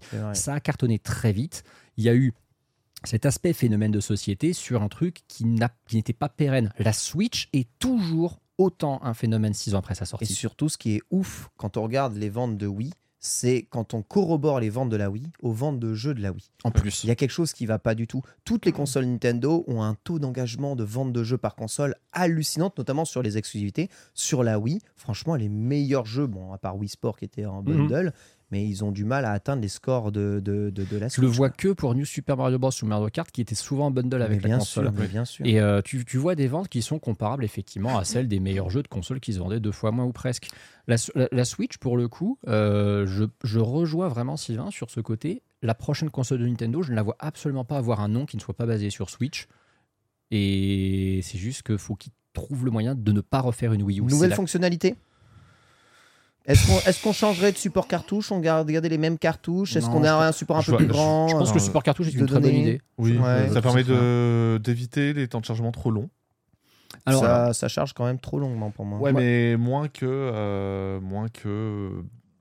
euh, le, un blue- enfin, c'est difficile à comparer. Est-ce qu'une version dématérialisée est envisageable Alors moi justement, alors la version dématérialisée, la version full démat euh, d'une console Nintendo, et Dieu sait que pourtant ça marcherait, mais c'est pas dans l'esprit Nintendo qui est Ah pour moi bien. le seul constructeur à niveau physique. Par contre, il y a un point sur lequel j'estime qu'il est vital de bouger, et bizarrement, c'est lieu des maths, c'est de faire un e-shop qui soit vraiment un truc réactif, Ouais. qui fonctionne bien. Il est inacceptable que l'e-shop soit une, une de telles usines à gaz sur une console dont le reste de l'interface utilisateur est très fluide. Ça tourne très bien. Il y a des gens qui disent ouais c'est austère, il n'y a pas de thème et tout. Je suis d'accord, c'est un peu tristounet, mais en attendant, ça répond au doigt à l'œil, c'est très fluide, tout est très clair. Ouais. L'eShop, ça me rappelle quand Sony a fait la connerie en fin de vie de la PS3 de faire une mise à jour totale du PS Store pour la baser sur celui de la PS4. Le truc ramait, c'était ignoble de, de naviguer dedans. d'accord, c'est dégueulasse. l'eShop, c'est pareil. C'est- tout bête, hein, mais pour moi, le, la, la- la- comment dire, la console en elle-même, en tant que plateforme sur laquelle se jouent des jeux, elle est très bien. C'est au niveau des fonctionnalités online en général qu'il faut que Nintendo évolue. Très d'accord. Oui, il faut effectivement un peu plus de puissance, mais il faut toutes les fonctions online, faut qu'elles bougent. Très d'accord. Personnellement, je crois aussi en une Switch 2, voilà, qui resterait l'écosystème Switch euh, comme les nouvelles iPhone, etc. Mais je pense que, enfin, les, en fait, les features euh, de nouveautés qui vont arriver sur cette nouvelle Switch vont pas être des trucs si shiny que ça, en mode euh, euh, nouvelle façon de jouer, etc., etc. Parce que la Switch permet déjà de jouer dans des tonnes de façons en fait possibles. hein. Donc je crois pas au gameplay asymétrique ni à des trucs comme ça. Par contre, je crois vraiment en la capacité de la console à avoir des débits online bien meilleurs que ce qu'elle peut aujourd'hui. Parce que vous savez qu'aujourd'hui, hein. aujourd'hui, les débits online sont limités sur votre Non, Nintendo c'est Switch. ignoble. C'est ignoble. J'ai fait un test, euh, con- un- comment dire, un test de connexion Oui. jour en même temps sur ma PS5 et ma Switch connectées sur la même box en filaire. La Switch, c'est 6 fois moins. 10 fois moins 10 chez fois moi. moins. Moi, j'avais 75 mégasecondes en download sur ma Switch, j'avais 770 sur ma PS5 à côté, Voilà. en même temps, sur la même connexion. Donc Après, ça, ça se voit pas, ça mais c'est un hein. énorme changement en vrai. C'est un énorme changement quand même. Ah bah si. Non, mais- Euh, non, mais download, c'est- une, une console utilisable online, c'est une feature quand même assez ouf. Complètement. Après, trouve. euh, la majeure partie des jeux Nintendo ne sont pas des jeux euh, parfaitement online, donc euh, on peut on peut se dire que Non, mais euh, le, le pas fait, non plus. Non, le mais fait je- de multiplier par 10 la bande passante, crois-moi que ça aiderait. Hein. Bien sûr, non mais ça c'est sûr, j'en sais quelque chose, je joue encore régulièrement à Mario Kart, mais J'avoue. le, le, le truc c'est que, et surtout s'il vous plaît, faites en sorte qu'elle arrête de se déconnecter quand on joue en 3G ou Mmh, en 4G ou en 5G, please.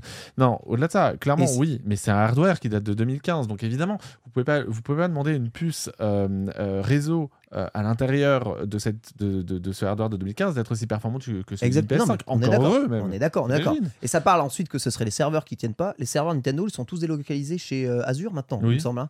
Donc euh, c'est les serveurs Microsoft. hein. Donc oui, Non, non, les anciens. il est là, le souhaits, fameux accord, les en fait. serveurs Voilà. sont pas le problème. Les serveurs, ici, il y a absolument pas. Et l'autre chose, alors ça, c'est un call. Vraiment un call. Je trouve que les Joy-Con détachables est un problème de conception de cette machine. Je m'explique. Pourquoi? Je m'explique euh, rapidement, d'accord calmez-vous, calmez-vous, monsieur. Calmez- Calmez-vous, monsieur. Ces Joy-Con détachables, si vous avez l'habitude de les détacher, vous, vraiment, les cassez très, très, très souvent. En fait, cette partie mécanique qui permet de retirer du coup les Joy-Con et de les refixer, clip, clip, clip. Le clip, rail, en fait. Le rail, au bout d'un Ah. moment, ça marche mal. Ah, ça comme les charnières de la 3DS. ça crée fait. des problèmes de déconnexion. On en a tous des problèmes de déconnexion des Joy-Con sur des Switch qui ont servi pendant très très longtemps. Évidemment, on en change tous les 30 du mois. Donc, euh, on, on- on connaît en pas ça, nous, oui. C'est un truc qui rend ouf pour finalement, sincèrement, dans, dans l'usage de tous les jours, pas trop servir comme deux manettes. Vous- Les Joy-Con, on s'en sert assez peu souvent comme une Joy-Con, c'est à la verticale, Ah oui, deux manettes. oui, bah, tu vois ce que ça, de oui. qui on connecte ça en chien ou on joue en nunchuk. D'accord? Moi, je pense que la prochaine Switch, elle sera à peu près comme ça, mais les Joy-Con ne seront pas détachables et ils fourniront une manette directement meilleure avec la machine. Voilà. Ah, je, ouais, je suis- Comme ça, tout le, monde, mais- tout le monde Mais- aura directement une manette pro, de quoi jouer de façon confortable à leur jeu. Et ensuite, on a une. on- parce que si on détache pas, si on n'a pas toute l'armature de détachable et que tout est intégré à une même armature, on a la place de faire de meilleurs sticks, de meilleurs boutons, de meilleurs, de meilleurs tout en fait. Une vraie croix directionnelle. Vu que tu plus le côté, ça peut servir en tant que petite Une vraie manette. croix directionnelle. Ouais. En fait, on a, la, on, a, la- on a la possibilité de faire une meilleure machine. Il suffit juste de donner une Oui. manette avec la console. Oui, mais il faut impérativement. Incroyable, ça soit- s'est jamais vu. Mais il faut impérativement que les Joy-Con de la Switch soient utilisables dessus. Oui, alors ça, pas de Ça, problème. c'est Ça, nécessaire. ça, ça, Par pas de contre, tu aurais problème. plus ce côté tablette qui prend pas beaucoup de place que tu poses sur ta tablette de train ou Mais d'avion. et, bah, euh, il faut ta manette avec quoi.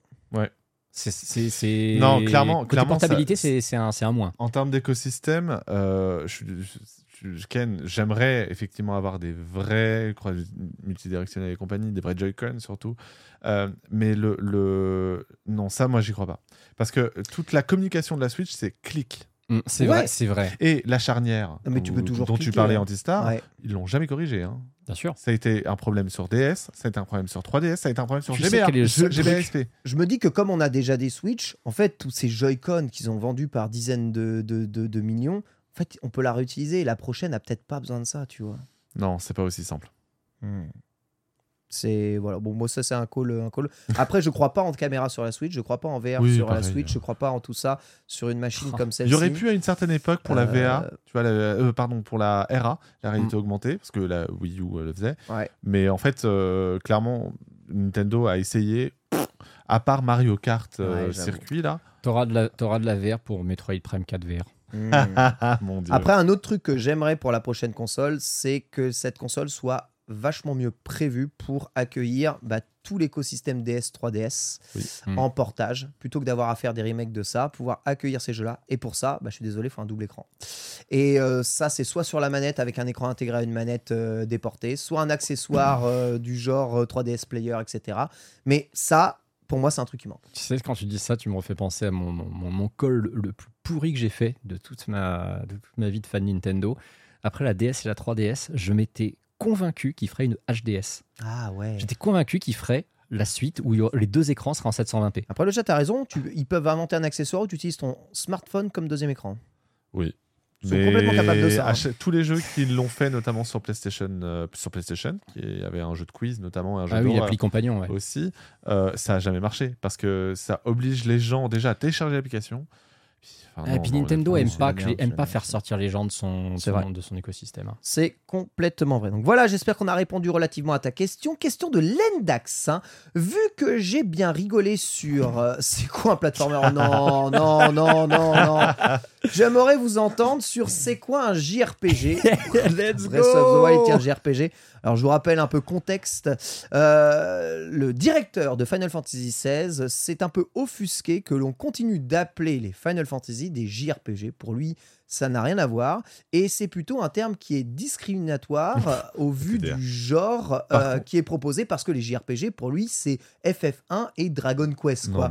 Et Final Fantasy XVI n'est pas un JRPG, c'est un jeu d'aventure euh, à grand RPG. spectacle, voilà, et mais- ou un action RPG. En tout cas, il veut pas casser que c'est un RPG japonais ou JRPG. Il a pas envie de ça. Donc la question évidemment est se poser. Déjà, c'est quoi un JRPG Et ensuite, est-ce que Breath of the Wild en est un?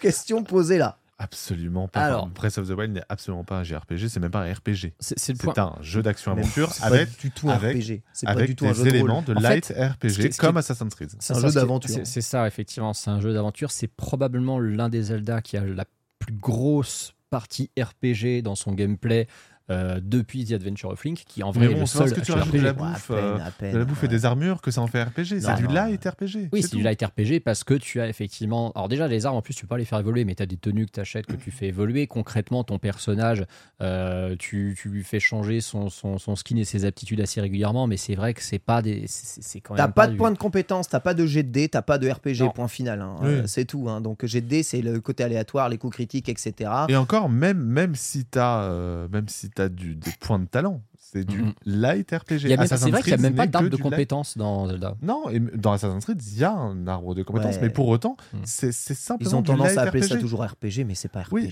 En non, fait- Ubisoft ne l'appelle pas RPG. Ils appellent ça du light RPG. C'est juste qu'il y a des éléments de jeu de rôle, mais pas complètement.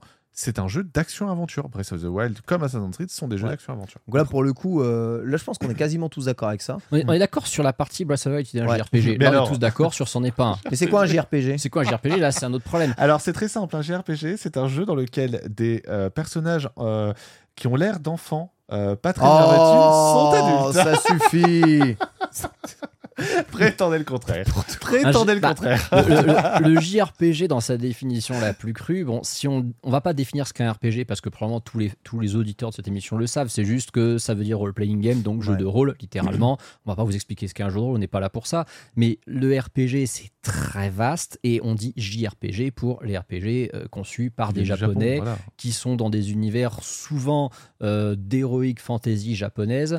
Et effectivement, Final Fantasy, Dragon Quest, Seiken Densetsu, j'en passe des meilleurs, sont des JRPG.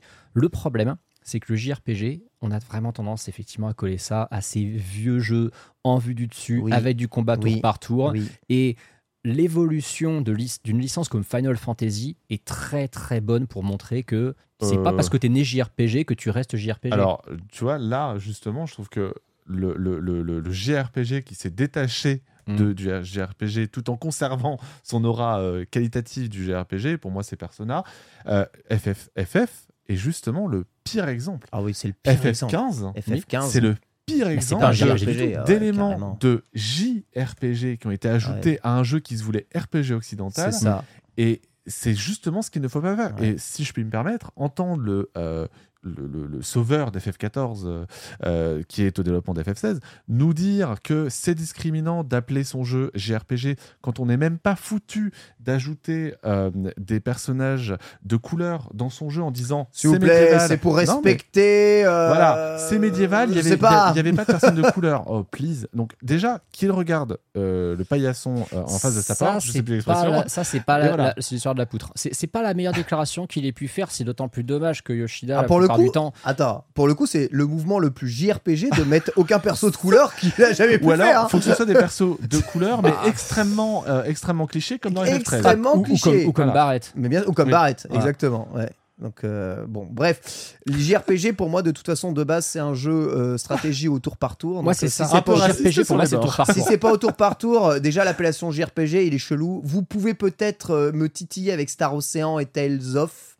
sur certains aspects, mais Tales of ça of, Ah, c'est c'est du JRPG. ouais. de plus en plus. Non, Fire Emblem est-il un JRPG Bah c'est un tactique Oui, donc ah bah, oui. en plus, il y a du C'est un date- JRPG du- tactique. Il y a du dating sim. euh, De toute façon, dès que vous voyez euh, un jeu, un RPG dont euh, la, la, Le Cara Design. hein. le cara design laisse quand même échapper une volupté euh, particulière, Mon c'est généralement développé au Japon. C'est Tu, terrible à tu dire. en sors très bien quand C'est même. vrai, c'est terrible à dire, mais c'est le cas.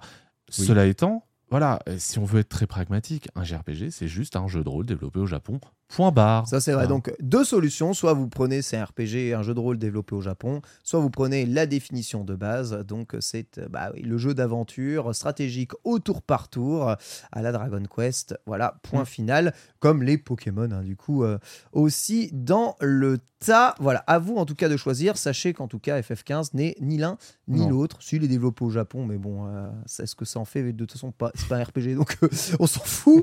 Euh, juste là. Plus simple que la définition du plateforme, du JRPG quand Ah même. ouais, hein. beaucoup plus simple. Question de LuxPix Pour terminer, quelle collaboration les lapins crétins pourraient faire une autre licence Nintendo ou de manière plus générale, ce serait quoi le meilleur crossover improbable pour les licences Nintendo? Call extrêmement rapide. Déjà, première question, à votre avis, haute collaboration lapin crétin avec une licence Nintendo et ensuite, quelle collab Nintendo pourrait faire serait super bien Euh, Ça réfléchit du côté de Sylvain en faisant la moue. du côté d'Antistar, il a un call. J'y crois, j'y- crois pas, mais par contre, j'aimerais vraiment, je rirais énormément si c'était Pokémon parce que croiser Game Freak et Ubisoft, ça- Ah ouais. là, là, tu fais tout exploser. C'est vraiment. ça me fait rire d'avance d'imaginer un jeu co-développé par Game Freak et Ubisoft.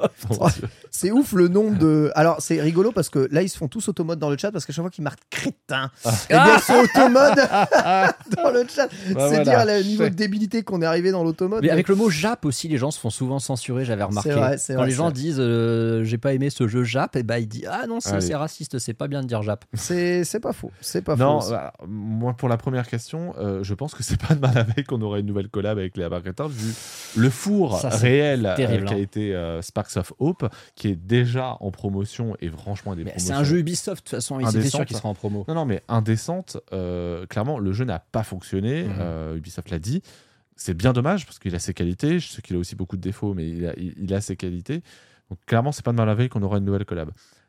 Sur le fait que quel serait le meilleur crossover improbable, honnêtement, franchement, moi j'aimerais du Nintendo dans Fortnite. Nintendo dans Fortnite. Pouvoir faire la danse, les différentes danses à la compte Fortnite avec, Oh, euh, avec dur. Donkey Kong, avec Samus Aran, avec Link, Zelda. Mais allons-y, moi je. Tu vois moi, pourquoi je voulais pas qu'ils viennent dans l'émission Prenez c'est mon argent. Non, par contre, il y en a un, j'ai complètement zappé. Là, je suis sérieux. Les lapins crétins dans Mario Kart. Lapin crétin dans Mario En Kart. perso jouable. Ok, Mario Kart Lapin crétin, ça, ça marche euh, complètement. En perso jouable. Et la meilleure collab euh, possible, à ton avis, euh, entre deux univers euh, Nintendo et pas Nintendo, ce serait quoi? Entre deux univers. Qu'est-ce qui marcherait bien? Déjà, c'est Smash. Smash, bah là, exactement. mais comment tu Déjà veux c'est Smash. Non, Déjà c'est Smash. c'est difficile de faire. En termes de crossover hein. improbable, hein. excuse-moi. Les gars, c'est Smash. hein. La vérité, c'est ça. Dans, dans- dans- dans Smash, tu peux faire un match à 4 avec Mario, Snake, Joker de Persona 5 et Megaman sur fond de One Wing Angel. Excuse-moi. à partir de là, qu'est-ce que tu veux faire de mieux? C'est complètement vrai. Voilà, je pense que on peut pas dire mieux. Pour ma part, je pense que les lapins crétins s'adapteraient super bien à WarioWare, tout Oui, oui, simplement. c'est des mini-jeux. On s'en fout de WarioWare, ramenez-nous Wario Ça fait longtemps qu'on n'a pas vu un WarioWare. Bah, non, c'est faux. si, il y en si, a un qui est sorti 2021. Euh, en pardon, je, 21. je parlais de, du Wario, Ah, des le Wario. Ah, Ah, bah, c'est vrai, les jeux Wario. Et pour ce qui est d'un crossover, euh, toutes licences confondues, euh, sincèrement, je, je vois pas trop euh, ce qui pourrait euh, réellement fonctionner. Euh, je sais pas. Peut-être qu'un jour, euh, Samus pourrait croiser euh, Bah. Fox de Star Fox. Un, un crossover Nintendo-Nintendo dans d'autres jeux que Non, Smash. Samus Aran dans Halo, ça serait plus. Oui, Samus oui, ça Aran plus dans logique, Halo, ouais. Samus Aran dans Halo, pourquoi pas. Après, je me bien que j'ai pas vraiment d'idée. Il y a des jeux qui se prêtent vraiment bien au crossover, comme Minecraft, comme Fortnite. Enfin, des jeux qui sont pensés vraiment comme ça, un peu euh, sur le, le multiverse. Pour ce qui est de Nintendo, euh, Moins euh, évident. ouais. c'est moins évident. Par contre, là encore, pour penser les crossovers Nintendo Nintendo, j'aimerais bien qu'il y ait un peu plus de pont Pokémon univers de Nintendo. Ouais. Et vrai. voir arriver euh, bah, des Pokémon dans, dans Mario Kart, par exemple, comme c'est le cas dans Smash Bros. Avec Ce des serait vraiment cool. circuits Pokémon. Bah ouais, Ouais, voilà. Ce- avec les musiques de Pokémon, Oh ce là là, serait ça serait vraiment très, très, très cool. La partie podcast de cette émission touche à sa fin, mais rassurez-vous, l'émission continue en vidéo avec le cabinet des curiosités dans quelques instants. On va vous montrer des choses que vous n'avez absolument pas idée. Évidemment, restez avec nous sur Twitch, mais l'occasion pour moi de remercier quand même tous nos abonnés Patreon une nouvelle fois et surtout de remercier eh bien tous nos abonnés étoiles hein, qui donnent quand même énormément pour que cette émission puisse se faire. Grâce à vous, il y a peu de chances qu'il y ait une émission qui manque en mars. En Oh, avril, on en rediscutera évidemment puisque je vais partir au Japon un petit moment, mais peut-être que les Nintendo continueront de se faire. Merci du coup à Monsieur Hérisson, merci à Chaton Premier, merci à Darcia Tempeste, merci à Julien Vanos ainsi qu'à Nicolas Dupont-Aignan, pas du tout. Nicolas Du- Dubois du. N'importe quoi. Merci beaucoup à Duvan Yanis. Merci à Bouvier, à Buzzing Fraud, à Sammy G qui avait posé justement cette question à qui on a rendu hommage ici. Merci à Mathieu, merci à Mahanda, merci à Nintendo Home. Nintendo Home hein, qui Ah, euh, Nintendo continue Home. le compte Twitter, qui continue euh, de nous mettre en avant, de nous puber, qui est là aussi sur le Discord quasiment tout le temps. Adorable. Tu sais toujours pas prononcer, c'est Nintendo Home. Pas Nintendo Home. Alors qu'il arrive à Nintendo dire Home. Nintendo. Euh, Nintendo Nintendo Home. Home. C'est vrai, je dis Nintendo Home, j'avoue. Merci à Toby Toby, merci à Rude Boy, merci à Joke Master ainsi qu'à Fab de Liège, que j'ai vu dans le chat, bonjour. Merci à Jean-Luc Trozier, incroyable. Grahi, Rissel, Bididu. 49 et Nikona Michi, il y en a beaucoup. hein. Merci à BG, merci à Lord Mino, c'est incroyable quel succès les Nintendo. Merci à Grougrou, ainsi qu'à Alizé Cornet. Ah bon? Non, Alizé Fournier, pas du tout. Merci à Elenos Fun, ainsi que Gypseros Diabétique. C'est vraiment son nom. Quoi? Mais écrit comme Diabégeek. Ah Ah Diabétique, cas. quoi. Et peut-être qu'il est diabétique, ça te fait rire, hein, Sylvain. Non, Saligo, alors pas du Saligo, tout, pas du tout. Saligo. la- la- Merci à Olivier Jacquet, toujours là. Non, mais c'est incroyable Le sang de la. Incroyable. Toujours là, oublié de se désabonner, Olivier Jacquet, bah c'est très bien, hein, l'argent, l'argent de Webedia qui rentre évidemment à Nintendo. merci à Yann Dess et merci à William Lorsi. Voilà, vous n'êtes que 30, évidemment, je ne vous ai pas tous cités, ne soyez pas jaloux les autres. Bien entendu, Il y a Trunks dans la liste ou pas? Non, Oh là là là là. Eh ben, non. bravo. hein. En même temps, ça étonne très qui déçu. Ouais, c'est vrai, ouais. c'est vrai. Non, mais Trunks, il donne... s'il était abonné, il était abonné l'une. Un mois. C'est ça. Pour le coup de pouce, tu vois. ah oui, il faudrait vraiment lui offrir un repas de roi pour Ouais, qu'il s'abonne plus. Non, euh, Et il aurait essayé de faire du cashback avec. bien sûr. vrai. Bien sûr, il faut des grosses compensations. évidemment. Vraiment des grosses compensations. Voilà. Ce podcast touche à sa fin. Je vous souhaite à toutes et à tous un très bonne journée. Et on continue immédiatement avec la partie vidéo et le cabinet des curiosités. Bisous.